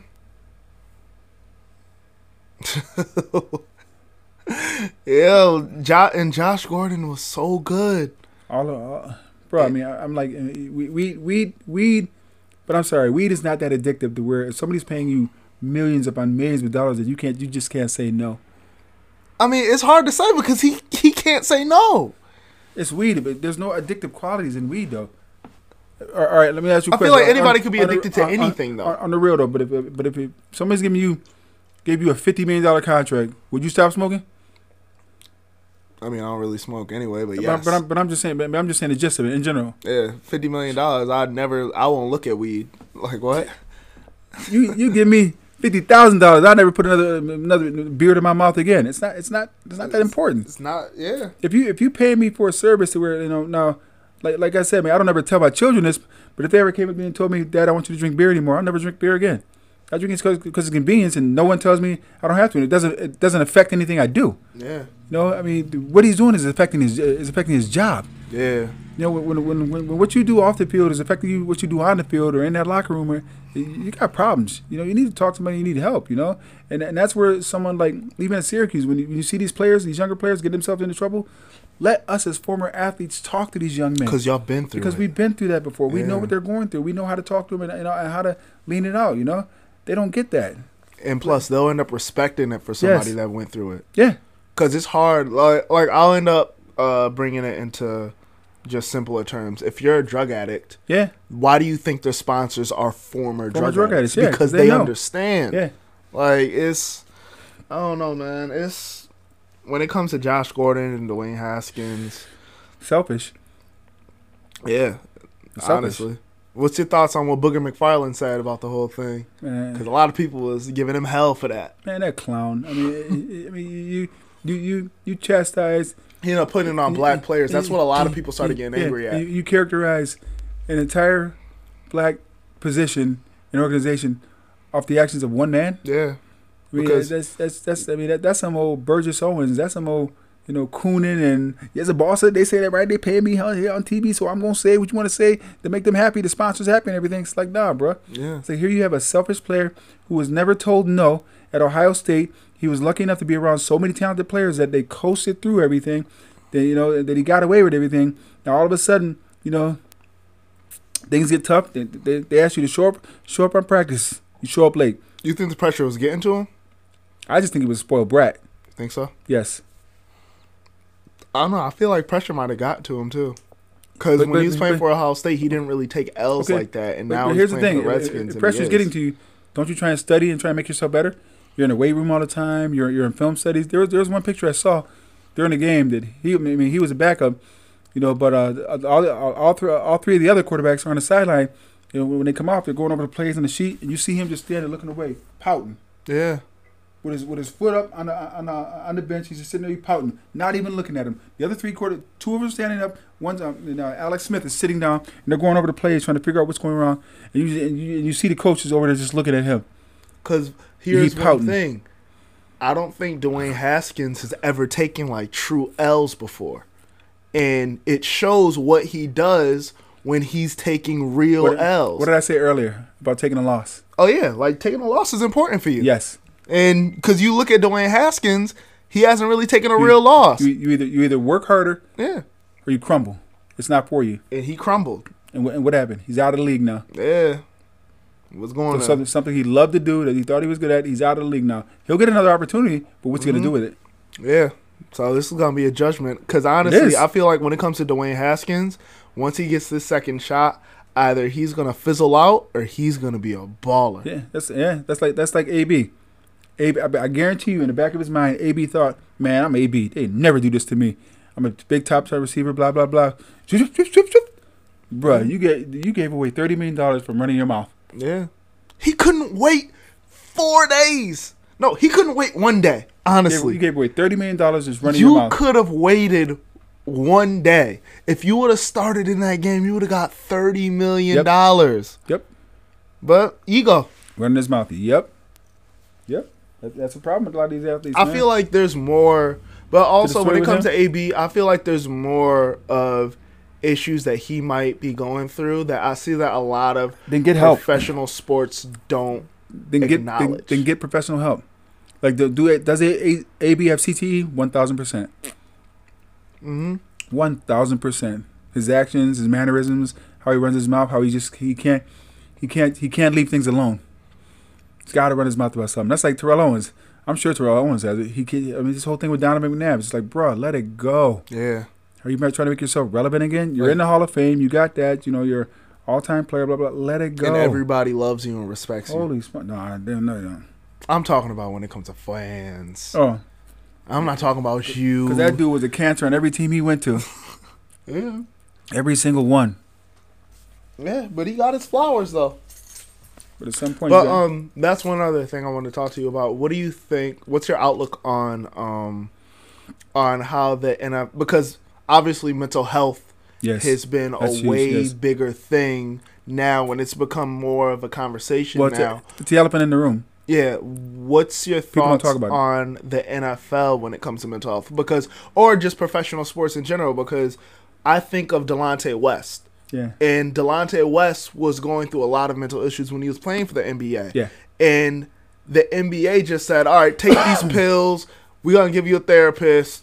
We're gonna see you in practice." And he needed way more Yeah, aid did. than that. And that kind of after like all the things that he ended up going through in the NBA, that's what ended up breaking him down later Yeah. in life. So I'm wondering, like, do you think professional sports in general should help out these people that are going through mental health issues, or do you feel like they should go and find that help themselves? Of of course, the league should you know should you know implement programs you know and, and safety factors you know that to, to help these athletes. You know, Mhm. I mean, I'll, I'll just use football uh, uh, because of the violence in the sport. Yeah. You know, you have guys that have major mental health issues, you know, and from from the simple fact that you can't sit there and all the time somebody gets sick or somebody's doing something wrong or somebody's or, you know talking to issues and, get, and give them like, you know Adderall or Xanax or things of that nature because that's, that's that stuff's not good for them, you know. Yeah. It, it, it becomes addictive, you know. Uh, thank thank goodness, you know, they're, they're starting to do more. Uh, St. John's uh, medical research is starting to do more uh, more research with uh you know with with cannabis, Mhm. medicinal marijuana. Uh, thank God they're starting to do more um research with uh with psychedelics now. Yeah. You know that that that um you know just natural drugs that help with depression, that help with anxiety, that help with fear, that help with you know CTE because the whole thing with the NFL CTE is that if you ever watch the movie Concussion, the NFL ignored it. yeah. Well, you can't ignore it now because guys are killing themselves. Guys are having mental health issues now. Yeah. You know, and that's a reflection of your league. Yeah. Your league is calling it. So you know you can't just. and know, and take- the le- and they can help. Yes, they can can. help manage these. It's a multi-billion dollar operation. Not million. and it's it- billion. it's like you having employees and not caring about yeah, the employees. exactly. It's exactly it's what it is. over, and it's it's not going to make your employees that are current believe in in the system at all. I, I, I agree with what the NFL is doing now, but it's sad that it took a lawsuit to open their eyes and make them realize it's like, okay, we have a problem here. No shit, Einstein. Mhm. You know, it, it, it took it took. I mean, I remember when I was when I was in the league, you know, and, and a few years after, um, the abuse of women, you know, the abuse of spouses and wives and girlfriends. You know, it's just it was it was rampant. and the NFL would just overlook it, and knew NFL was was, was, was doing nothing, nothing at all until that whole. And I saw a show about the other day. That whole Ray Rice, you know, incident happened, and it hit him right in the face. yeah, You know, here's the first time that what what these women were talking about was actually on television. A full fledged NFL superstar, you know, doing this, you know, in, in plain view. And it's like, whoa. and I don't I don't like the. NFL when it comes to that Ray Rice situation because the situation happened. they- Ray they- Rice told them, and they were like, "All right, But but they just ignored it. what, what did I just say? yeah." It was it was. It was I mean, they they ignored it until what? Until the video came out, Exactly. and then the video came out. They were like, "All right, we're The- gonna ban him from the The, NFL." the video what? The video made it real. Is- the video made it real. You know, just, just like just like the deaths, guys killing themselves. You know, Junior Seau, you know, Andre Water, Dave Duerson, uh, Shane Dronett. I can go on and on and on Aaron about the guys the Hernandez. that, that you know that, that have killed themselves. You know, and it's real. It's in our faces. Like, okay, whoa, we have a problem. That's a huge PR nightmare for them. They have a major problem. They have to address it. They address the situation with uh, with abusive women that we're now guys. They're suspended. You know, done for a certain amount of time. You get another infraction. Anything else happens, you're done. Mm-hmm. Three strikes, you're out forever. Yeah. You know, so so and so now these guys know. Now so the ball's in your court. You know, we'll get you the help you need. Blah blah. blah. Anything happens, but same thing with CTE. They're, they're, they're doing more things now with the collective bargaining agreement. You know, were, where we get tests and things of that nature to try and help us with mental health issues and things of that nature. But there's there's more avenues for help for us out there now than there were before. But it's just sad that something you see is bad, and you know it's bad, and you're a multi-billion-dollar organization, and you wait and you wait and you wait until it blows up in your face Yeah. and you finally do something when it blows up in your face. That Ray, sadly, that Ray Rice situation is the best thing that could have happened to the NFL. Because they ended up cracking down on all these Yep. other players. Yeah. Ruined his career, but I mean, look at Colin Kaepernick. Yeah. Oh yeah, that's one other thing I want to talk about when it comes to Colin Kaepernick. Obviously, like we ended up talking about Cap a lot of times, Mhm. and um, so the biggest question is: Do you think he's ever going to play in the NFL again? No, Nope. not a chance. No. Do you think he wants to play in the NFL again? Um, I, I think he wants to play to prove a point that he still can play. I don't think he wants to play from a standpoint of how he was disrespected. Yeah. Yeah, I mean, it was funny. I was I was watching um, some of the some of the top NFL runs in the history of the NFL, and and Kaepernick was on like seven, eight, or nine of them. really, Yeah, I was like, wow, this kid, this guy He was, was explosive. He was real good. But but to, then to sit there and say, sit here and say he's not good enough he's to talented, play. he's not good enough. It's like no, the sole only reason that Kaepernick, Colin Kaepernick, is not in the NFL right now to this day is because he took a knee during the national anthem. Yeah. That's the only reason. And the people always and people that were angry about that always brought up the troops and disrespecting Yeah. the military. And the funniest thing is the reason why he kneeled is because a Navy SEAL Yeah. told him it would be more respectful to kneel. But but the, but in the same and these and these same and for me these same people who say he's not patriotic, you know, we people die for us to have a right to That's the most That's- patriotic thing you can do. And, and, and my, my thought is, yeah, people die for the right for us to have a vote and have that vote count. yes. So now you're trying to overturn an election that's not even, you know, it wasn't even so. So so they're hypocrites. Because It's hypocritical to me. Because honestly, one thing Colin Kaepernick was doing is that's the most American thing you can It do. is. Uh, the, America was all about being against the system that controls you. yeah, yeah. I mean, is I, to I mean, never be controlled and I- always protest if that ever happens. I mean, even even at sporting events and things, that I don't stand for the national anthem. Why would I? The person that wrote the national anthem wanted people wanted slaves locked up, Yeah. right? So I don't. I I, don't mean. I, I tell anybody, tell anybody in their faces, like I, I don't, I won't stand up for it. You know, when when you can represent me, as a, again, thanks, as a you know, as a as a as a human being with humanity, with equal rights to you, I'll stand for it. What what am I standing for it for? I mean, you, you you're standing for a song that was written for you, by you, you know, to to encourage you. It's like I said, we the people. Remember when it, again, I said before. When they wrote down "We the People," there were over 500 million slaves in the United States of America. you mean five million? Five million. Yeah. Excuse me. yeah. In the United States of America. Yeah. There were. No, five, excuse me. Five million. You're right. Five million.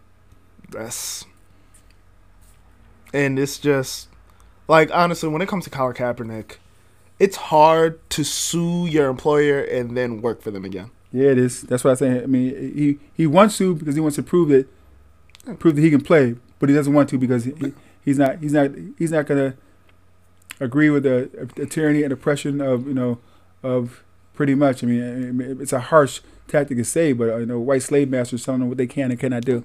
Because it's just they don't trust each other. No, they don't. Like Colin Kaepernick doesn't trust the NFL, the NFL doesn't trust Colin.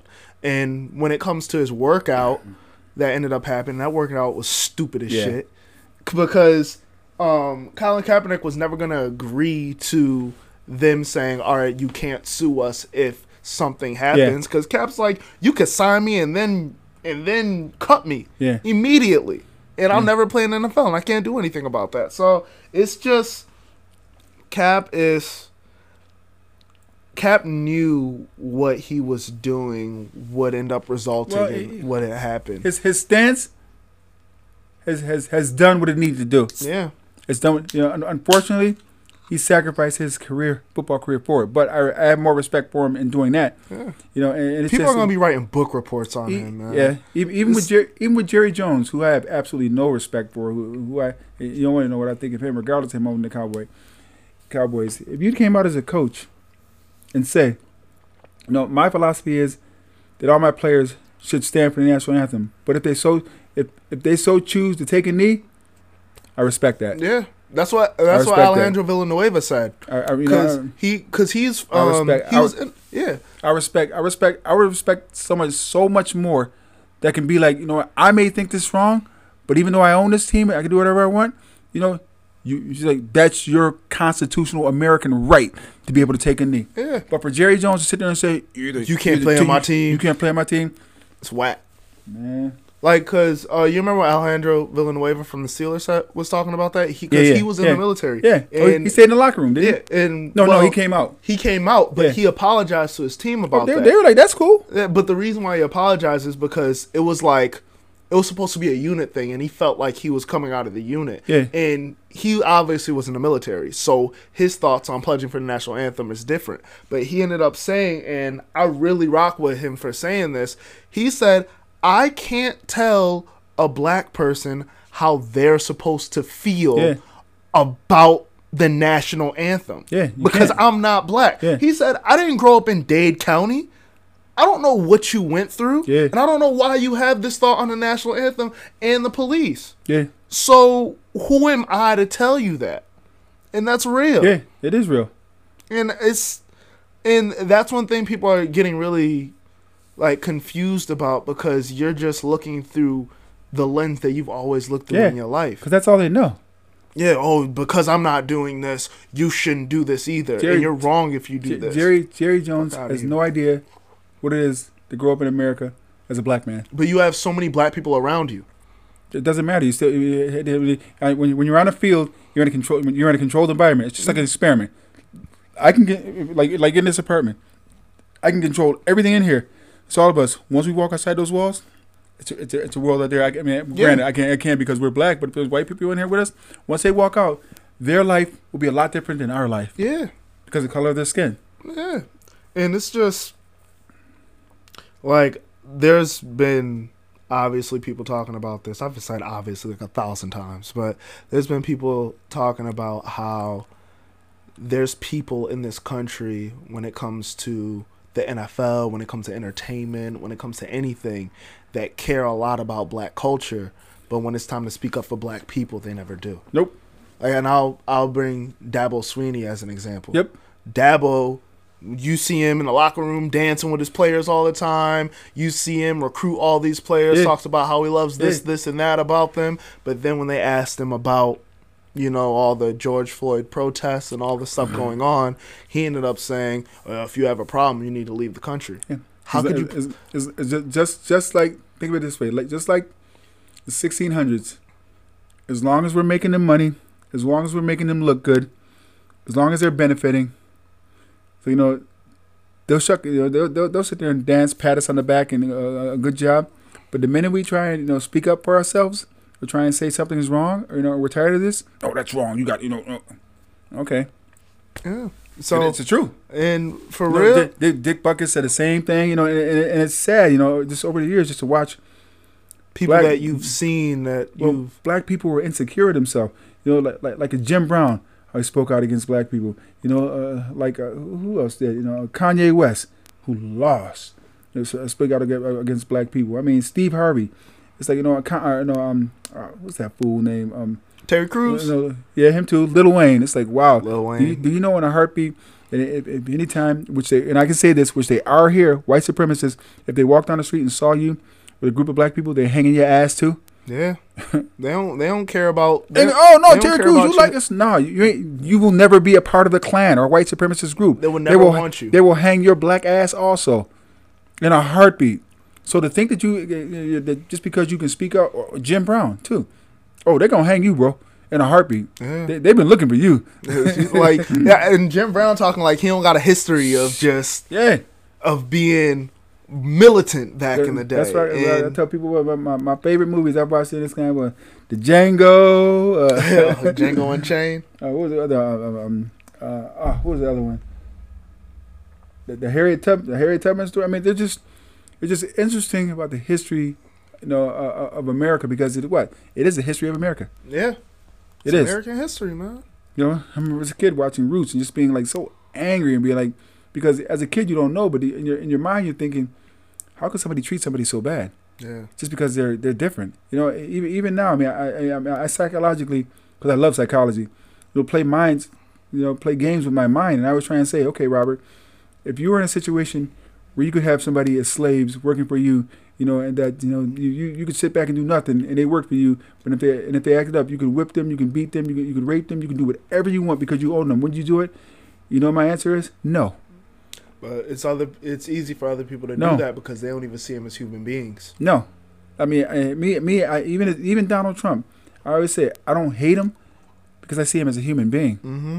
And I, and I and I still wouldn't want nothing bad to happen to him. I would never wish anything ill on him because he's a human being. And At the end of the day, do I think he should pay for his crime? Yes, but I think I, I should think he should pay for his cri- crimes according to the laws of the you know that, that govern this country, not my laws. Yeah, You know, it's it's it's not my decision to decide if you know if somebody took something or did something to me to make me mad, and you know, and I don't I don't want to be nobody's masters.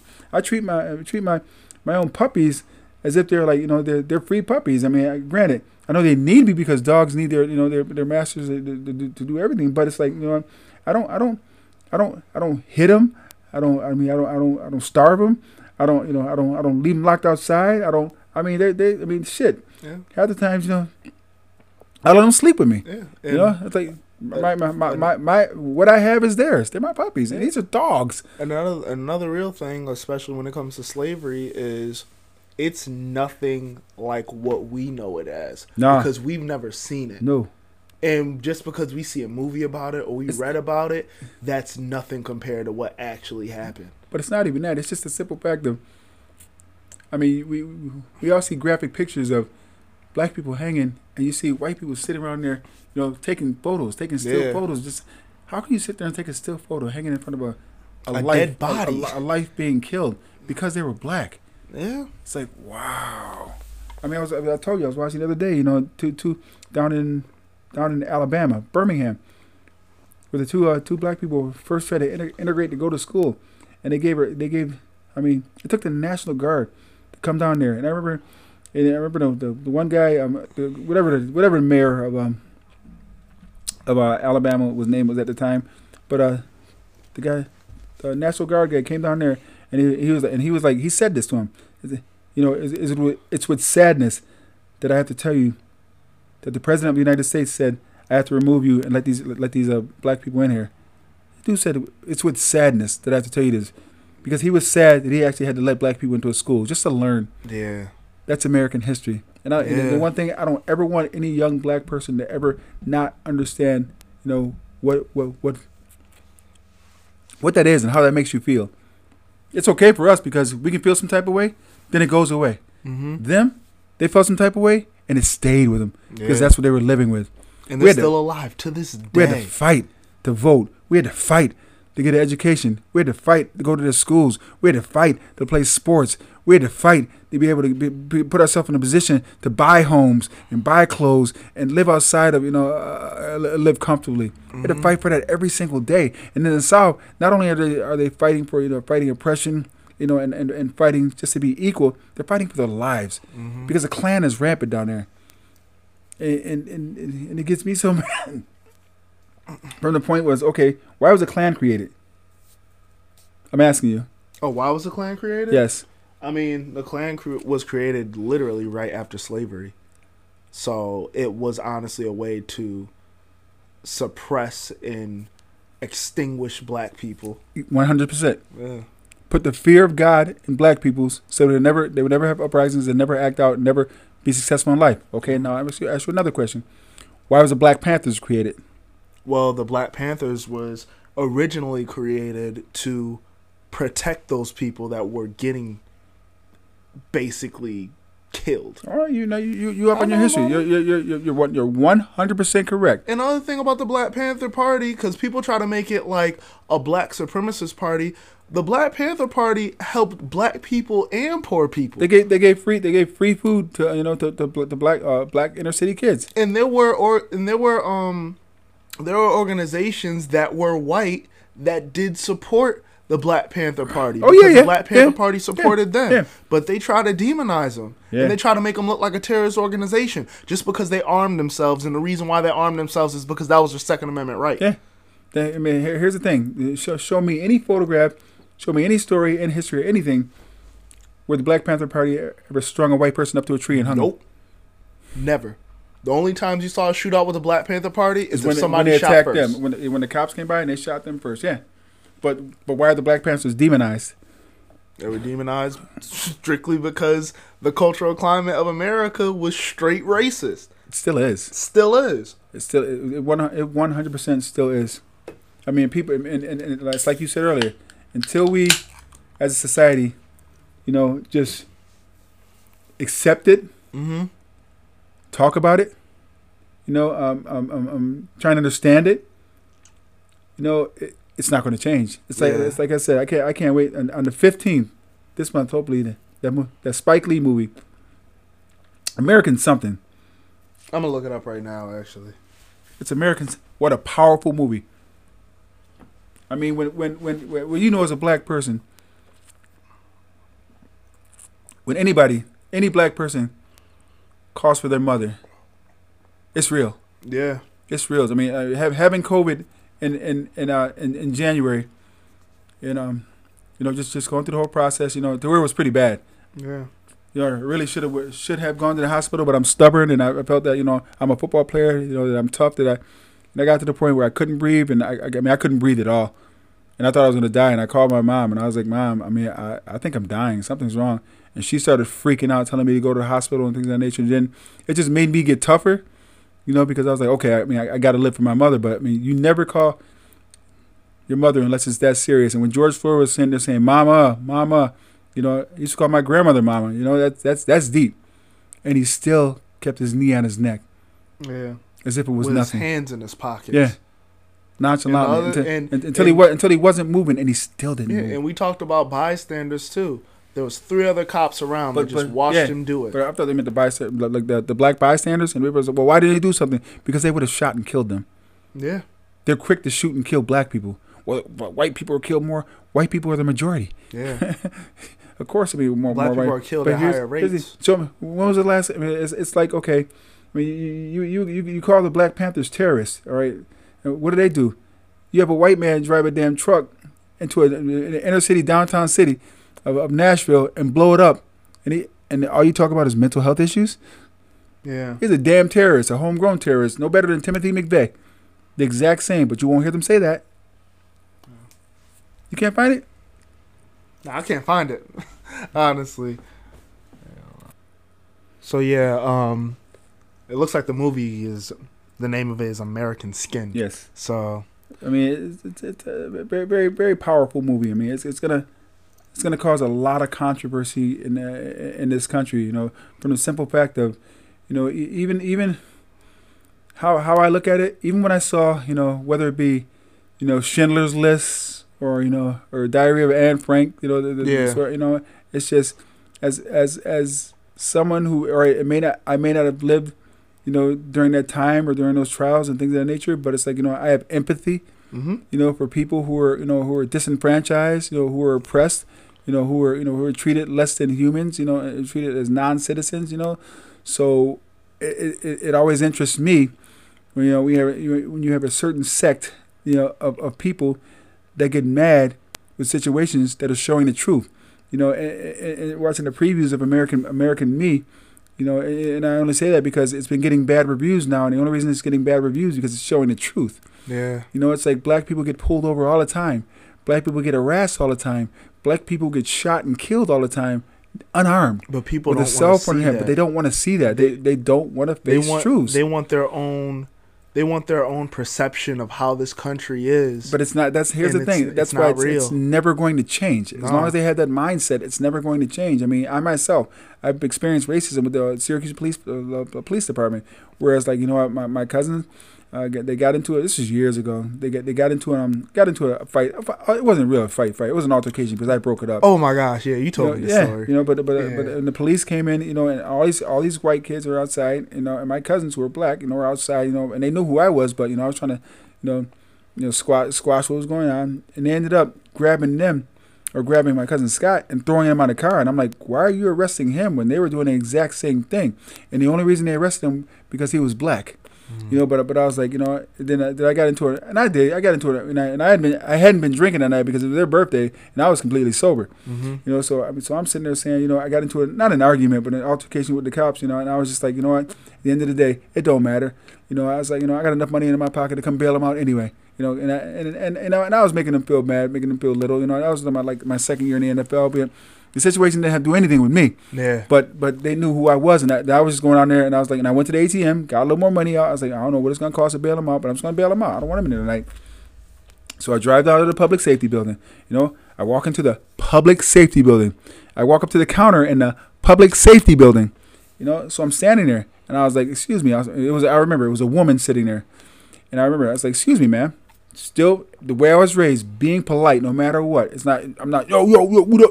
Nah, that's not who I am. hmm You know, I'm a, I'm a high school educated, college educated, you know, articulate person that you know that that's very well spoken. I've been like this my entire life. You know, that's how I was raised. hmm You know, so I can talk slang if you need me to. Now I can be hood in a heartbeat. You know, and that, that ain't the problem. You know, I I get bent. You know, but it's like you know, in situations like that, you know, and I always say to my sons, you know, not to get up the story, but I can talk in a Fortune 500 meeting. You know, just as well as I can talk to an inner city gang member in, a, in a inner city gang group in a heartbeat. I mean, I can switch it up like that. But anyway, you know, and I'm standing at the counter, and my my cousin, um, we call him Junior, he's because he's Junior. He was standing next to me, and I asked him, you know, can I can I? We're here to bail my cousin, you know, you know, I won't say his name, but blah blah blah, out of jail. You know, he was brought in, blah blah blah blah. So the lady's like, hold on a second. And she's like, so she comes back a second later. Okay, you can't bail him out tonight. I'm like, okay, can you tell me what time we can bail him out then? You know, what time I need to come back? She's like, uh, okay, hold on a second. She's like, okay, we'll come back in two hours. She said, no, no, no, come back, uh, come back in a half an hour. I was like, and I'm like, okay, ma'am. I'm, I'm like, all right, so I'm clear. You, you gave me three different times. You told me, I can't bail him out tonight. You told me to come back in two hours. You told me to come back in um, in a half an hour. Which time is right? As soon as I said that, about five or six officers came from behind the counter at the public safety building. Public safety building.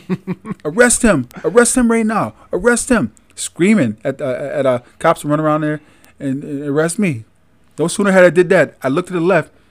There were about four or five four or five cops running from behind the counter on the left. And there were about four or five cops running behind the counter on the on, on the right. And I'm Mhm. like, whoa.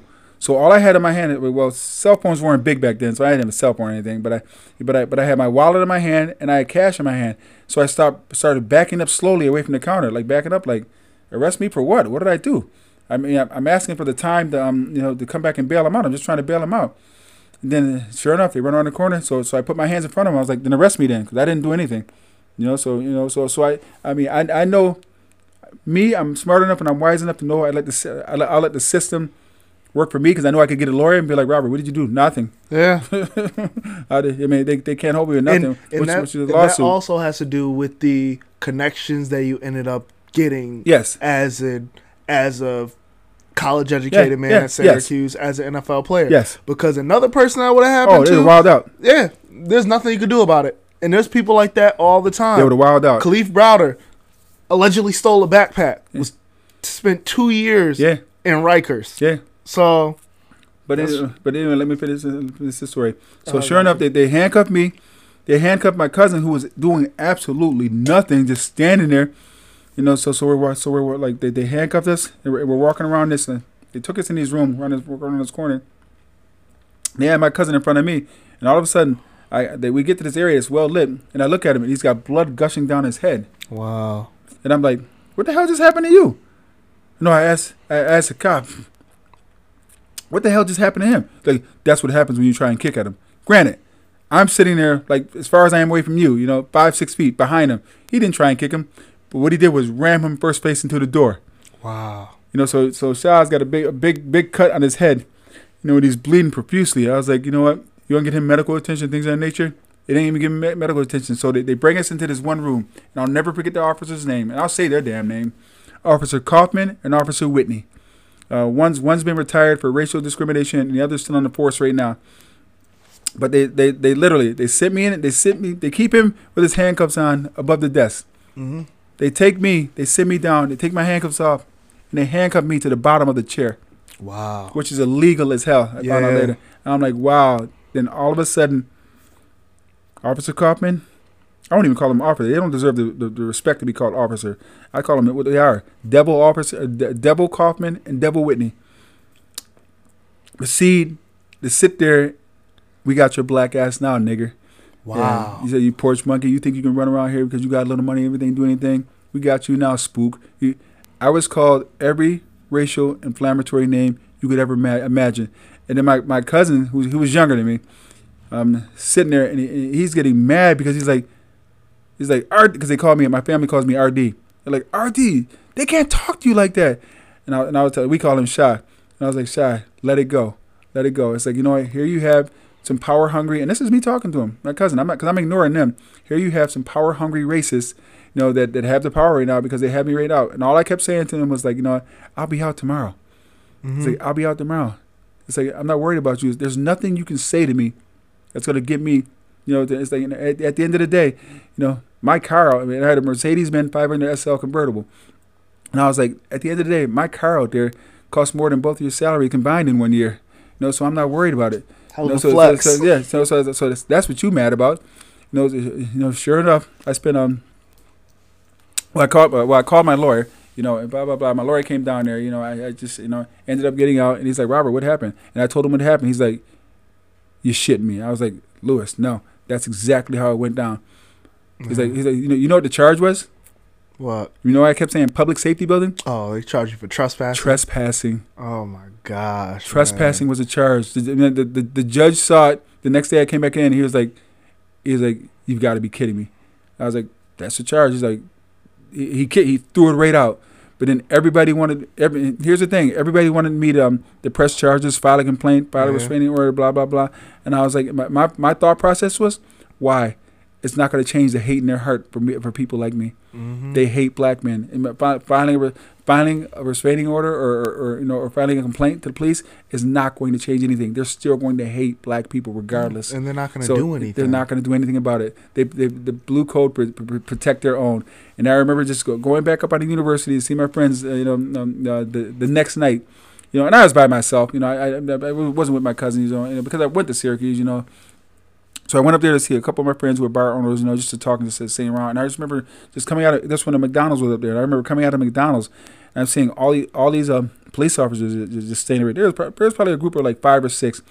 And I just look at them and just shake my head. And I just see them look over at one another, all white, and just start whispering to one another. And I had a bunch of friends or people who I knew up there were standing by me.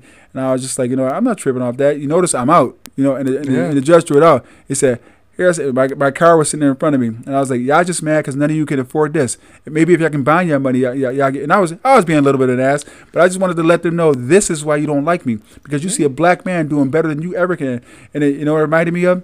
You ever see the movie um, Harlem Nights with Eddie Murphy and uh, Yeah. uh, uh, uh, when at one point where the where the one police officer they they have Ed, they have Eddie Murphy and um Arsenio Hall and all them in handcuffs and, uh, and he's like you know what I bust my behind you know uh, you know all my life to be a cop and all I can do is live in this hubble. and you guys are out there living a lifestyle you know with all this money and doing all this Yeah. and all the girls which is true you know I was living a lifestyle where I had a lot of money and they're out there doing you know you know, doing their job, and they're not getting a quarter of what I was making.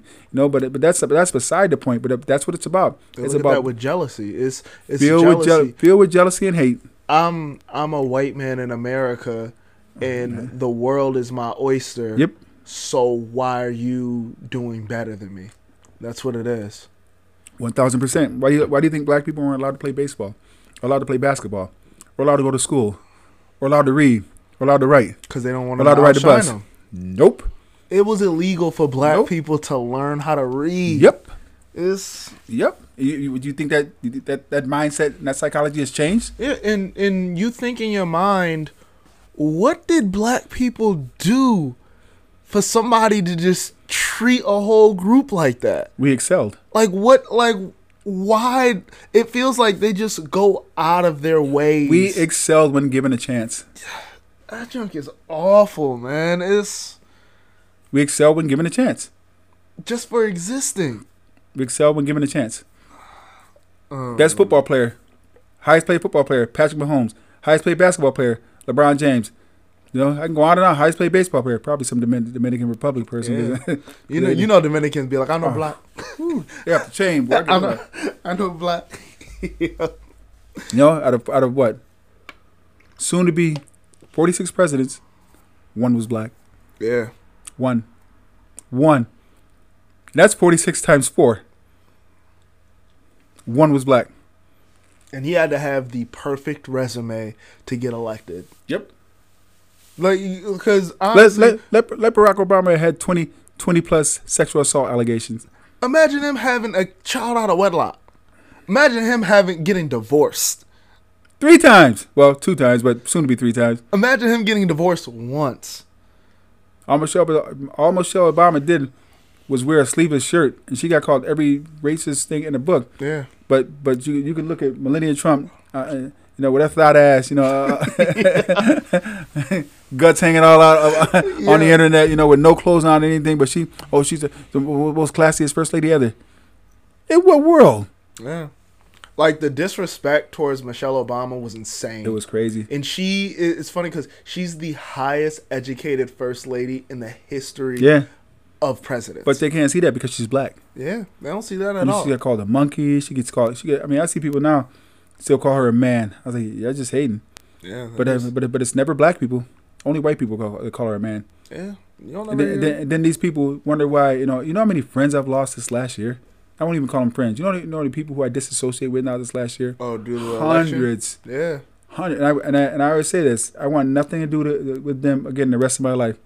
You show me what your you know what your alliance is with, and it's not with, it's not with people like me. and what they're gonna think is, I don't oh, care. now that Donald Trump's not president anymore, we could be cool, we no, could be friends. no, nah, no, we done. nah, that's not that's Lose not what it is. I've, I've, I've deleted them off social media. I deleted them off my phone. I want nothing else to do with them ever again the rest of my life. I'm cool with that. Yeah. Because I know what you thought about not me personally. Yeah, I know situation. what you thought about people that look Yeah, like me that I care about a lot. Yeah. And there's nothing I can do about that. I mean, that was, and that, like, even, yeah, that, that was my that was my first experience like that with the racism, you uh, know, in Central New York, and it, it opened my eyes to a lot of things.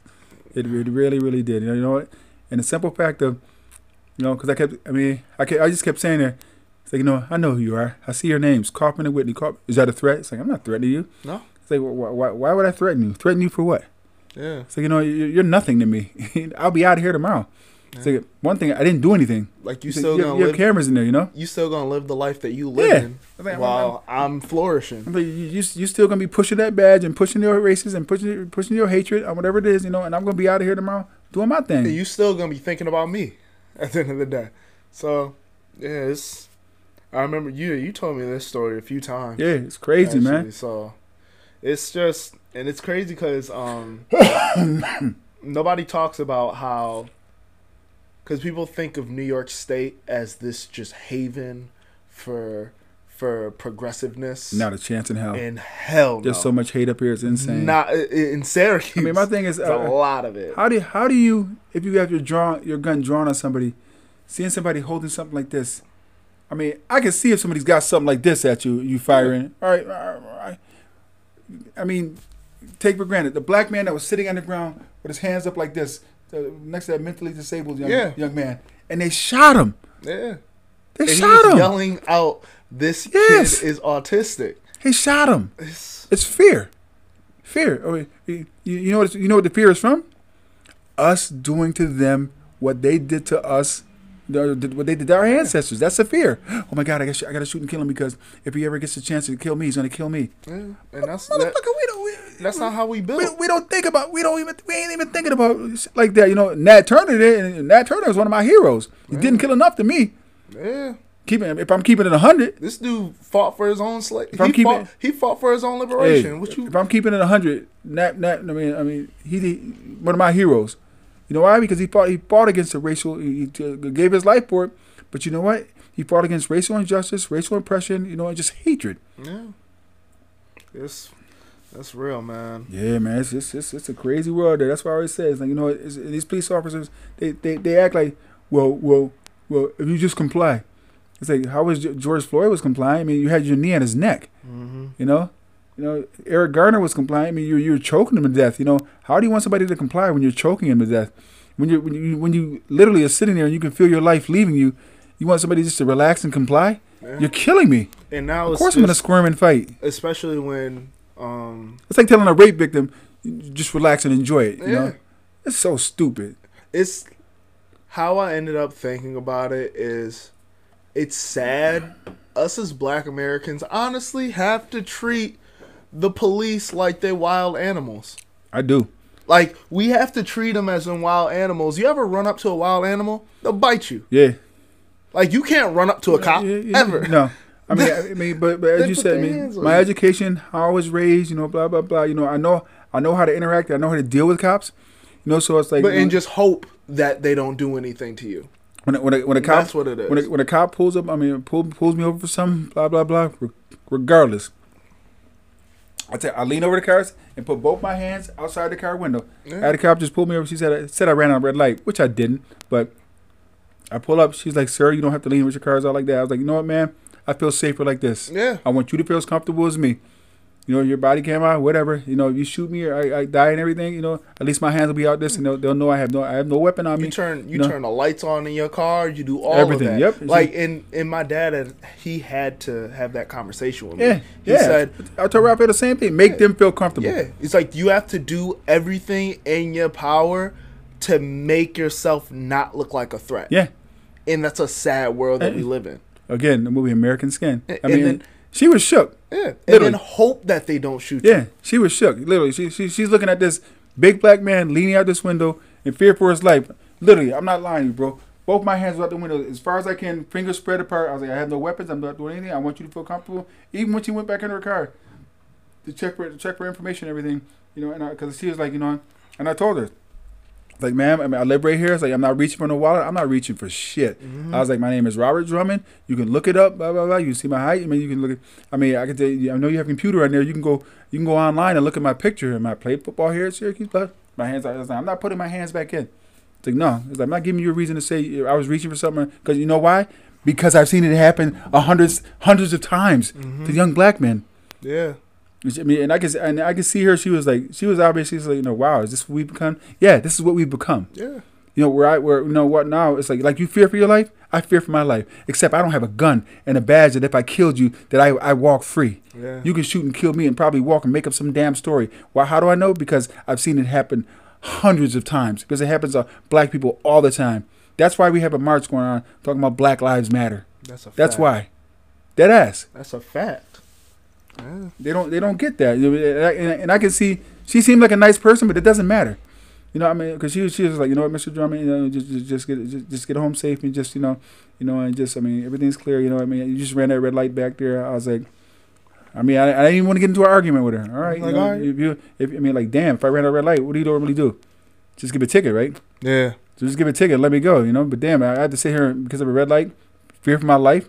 I mean, literally, I was like, I had my, I was trying to reach the damn ground. I was like, no, I want you to see my hand. And it's funny because um, like I've experienced this a lot. Yeah. Whenever I'm driving past a cop, Yeah. my heart drops a little Yeah, bit. every, it's normal. It's just and a, and whenever a cop is behind me, because I was actually driving on my way here today. Mhm. Um, a cop rolled up behind me and and his lights was on, and a million things went in my mind. Yeah, thinking, oh my God, he's gonna pull me over. He did this, this, and that. I have to make sure I have this, this, and that. Like, I literally set myself up. Like, all right, I need to make sure I do all of these things yeah, so I won't get arrested or I won't get, or, or they won't, or they'll think something of me. yeah. And it's just sad because I'm probably gonna have to end up teaching my children that. I Raphael that, but I mean, like, it's like you know, I don't worry about him as much because he's just, well, you know, him. He's got a relaxed demeanor. He's smart, like, yeah, too, he, he don't, he don't, he don't get in arguments. He's not, he's not combative and all that, all that crazy shit and all that. So, I mean, I'm not gonna sit here and argue with you. It's like you know, what, you know, I'm gonna, where I'm gonna beat you is what I, which which is what I wish all black people would think. Beat them in the courts. Mm-hmm. Don't beat them right there. They win right there all the time. Yeah. Beat them in the courts. Cause you can't win. There, there, there's a. It's misconstrued that Yeah. black people don't Yeah. be winning in courts. We can definitely play. win. Like I'd be like, I rather I rather pay a ticket than have six people carry me. Yeah. Because all I have to do is like reach my phone to film me. Pow pow pow pow pow. He reached for a gun. Yeah. You know how many times black people they say black people reach for have holding a phone in their hand. I thought I saw a gun, and they walk. Phones look. Phones look like don't look anything Nothing like, like gun. guns. Walk. Nothing like that. Motherfuckers hold their phones like this. Now, Yeah. ain't nobody hold no phone like this. Nope. But you know what? They walk Yeah. all the time. That's Black facts. people are getting tired of it. You know. All right, but um, all right. So we at. Wow, we've been talking for two, two and a half hours. Damn. Yeah. um, one of the other thing is, is there anything else that you want to speak about, or in particular, or you want to save that for another time? Another time, I can't think of anything. All right. Well, this is the first. I guess it's the interview or conversation. I don't know what it is. I don't know. but uh, this is the first conversation or having Rob Drummond as a guest, and we really appreciate you. And I really appreciate everything about you. I appreciate how much of an impact you've had on my life. Wait, wait, wait till you see. Wait till you get my bill. Wait, wait, all right, yo, send me an invoice. I'm a, I'm a, I'm gonna send you. I'm gonna Venmo you money, one week at a time. Man, I don't know nothing about all that Venmo and Cash App. I'm gonna give you a dollar a week. Man, somebody asked me that the other day. You got Cash App? Fuck is that? It's actually a very great app. You should download it. No, that's a that, it's, it's a e-commerce cur- currency, and like anything going over the internet, you can easily hack into. I mean, yeah, but you can easily hack into anything. Not not not the money under my damn uh my bed. you might hack into it, but you gonna you, you gonna get that heat. you gonna have holes in your body. There's risk when you hack into Yeah, it. yeah. You, you can get in my bed and go and be uh, beneath, uh, between my sheets. You deserve that money. wow. Good luck though. I'm spraying. Asking questions later. I'm gonna be just like a cop. Oh, and start planting guns. I'm gonna see you on the news. Like I told him. I told these people. Go outside, scrape a shank up, and be like, "Yo, he had the shank coming at me." Yeah, I know how the prison system works. yeah, but um, thank you so much, Rob. I really appreciate it. Right. Obviously, I'll be, I'll be, we'll be talking again if you'd like to. But I really enjoyed this. But Just, I just keep it real. People have been saying, everybody listen. A lot of people, like we said before, a lot of people do not like hearing the truth. true. Truth bothers them, makes them uncomfortable. Any conversation you ever have with anybody, if you're uncomfortable, stay in that conversation. Facts. Stay in that, seriously, stay in that conversation. I mean, women talk to me about some of the most uncomfortable conversations all the time. But you know what? To make them feel better, to let them know that I care, to let them know I, su- I support them, I listen. Mm-hmm. You know, and I and I sit That's there. all it takes. I, I, I listen. I try and give them my, my input. I try and give them my uh, encouragement. I try and give them my reassurance, re, uh, reassurance that I have their back, and that I understand, and that I'm listening, as opposed to making excuses of whoa, whoa, whoa, whoa, whoa, well, black people kill each other too. There's black on black. No, stop making excuses. No. Just listen. Listen to their their cries for you know just just what's right and what's wrong. That's the problem with people. They don't want to hear the truth.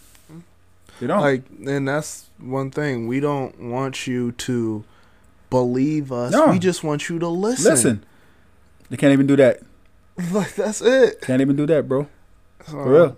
Like that, that's why a lot of relationships here. I'll give you some good advice, young man. Mm-hmm. A lot of relationships fail because one spouse doesn't listen to the other spouse.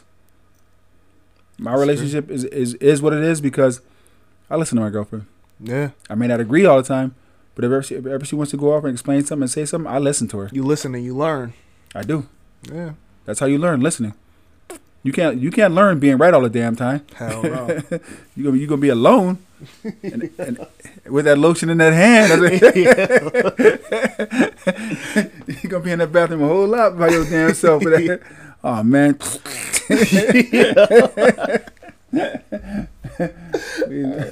you better listen, boy. All right, but thank you so much, Rob. Uh, this is the Salt City Podcast. I'll see you whenever we post another one. It's gonna be a we're gonna be posting a lot in 2021, so stay tuned for that. Shit, probably still gonna be locked down. Shit. yeah.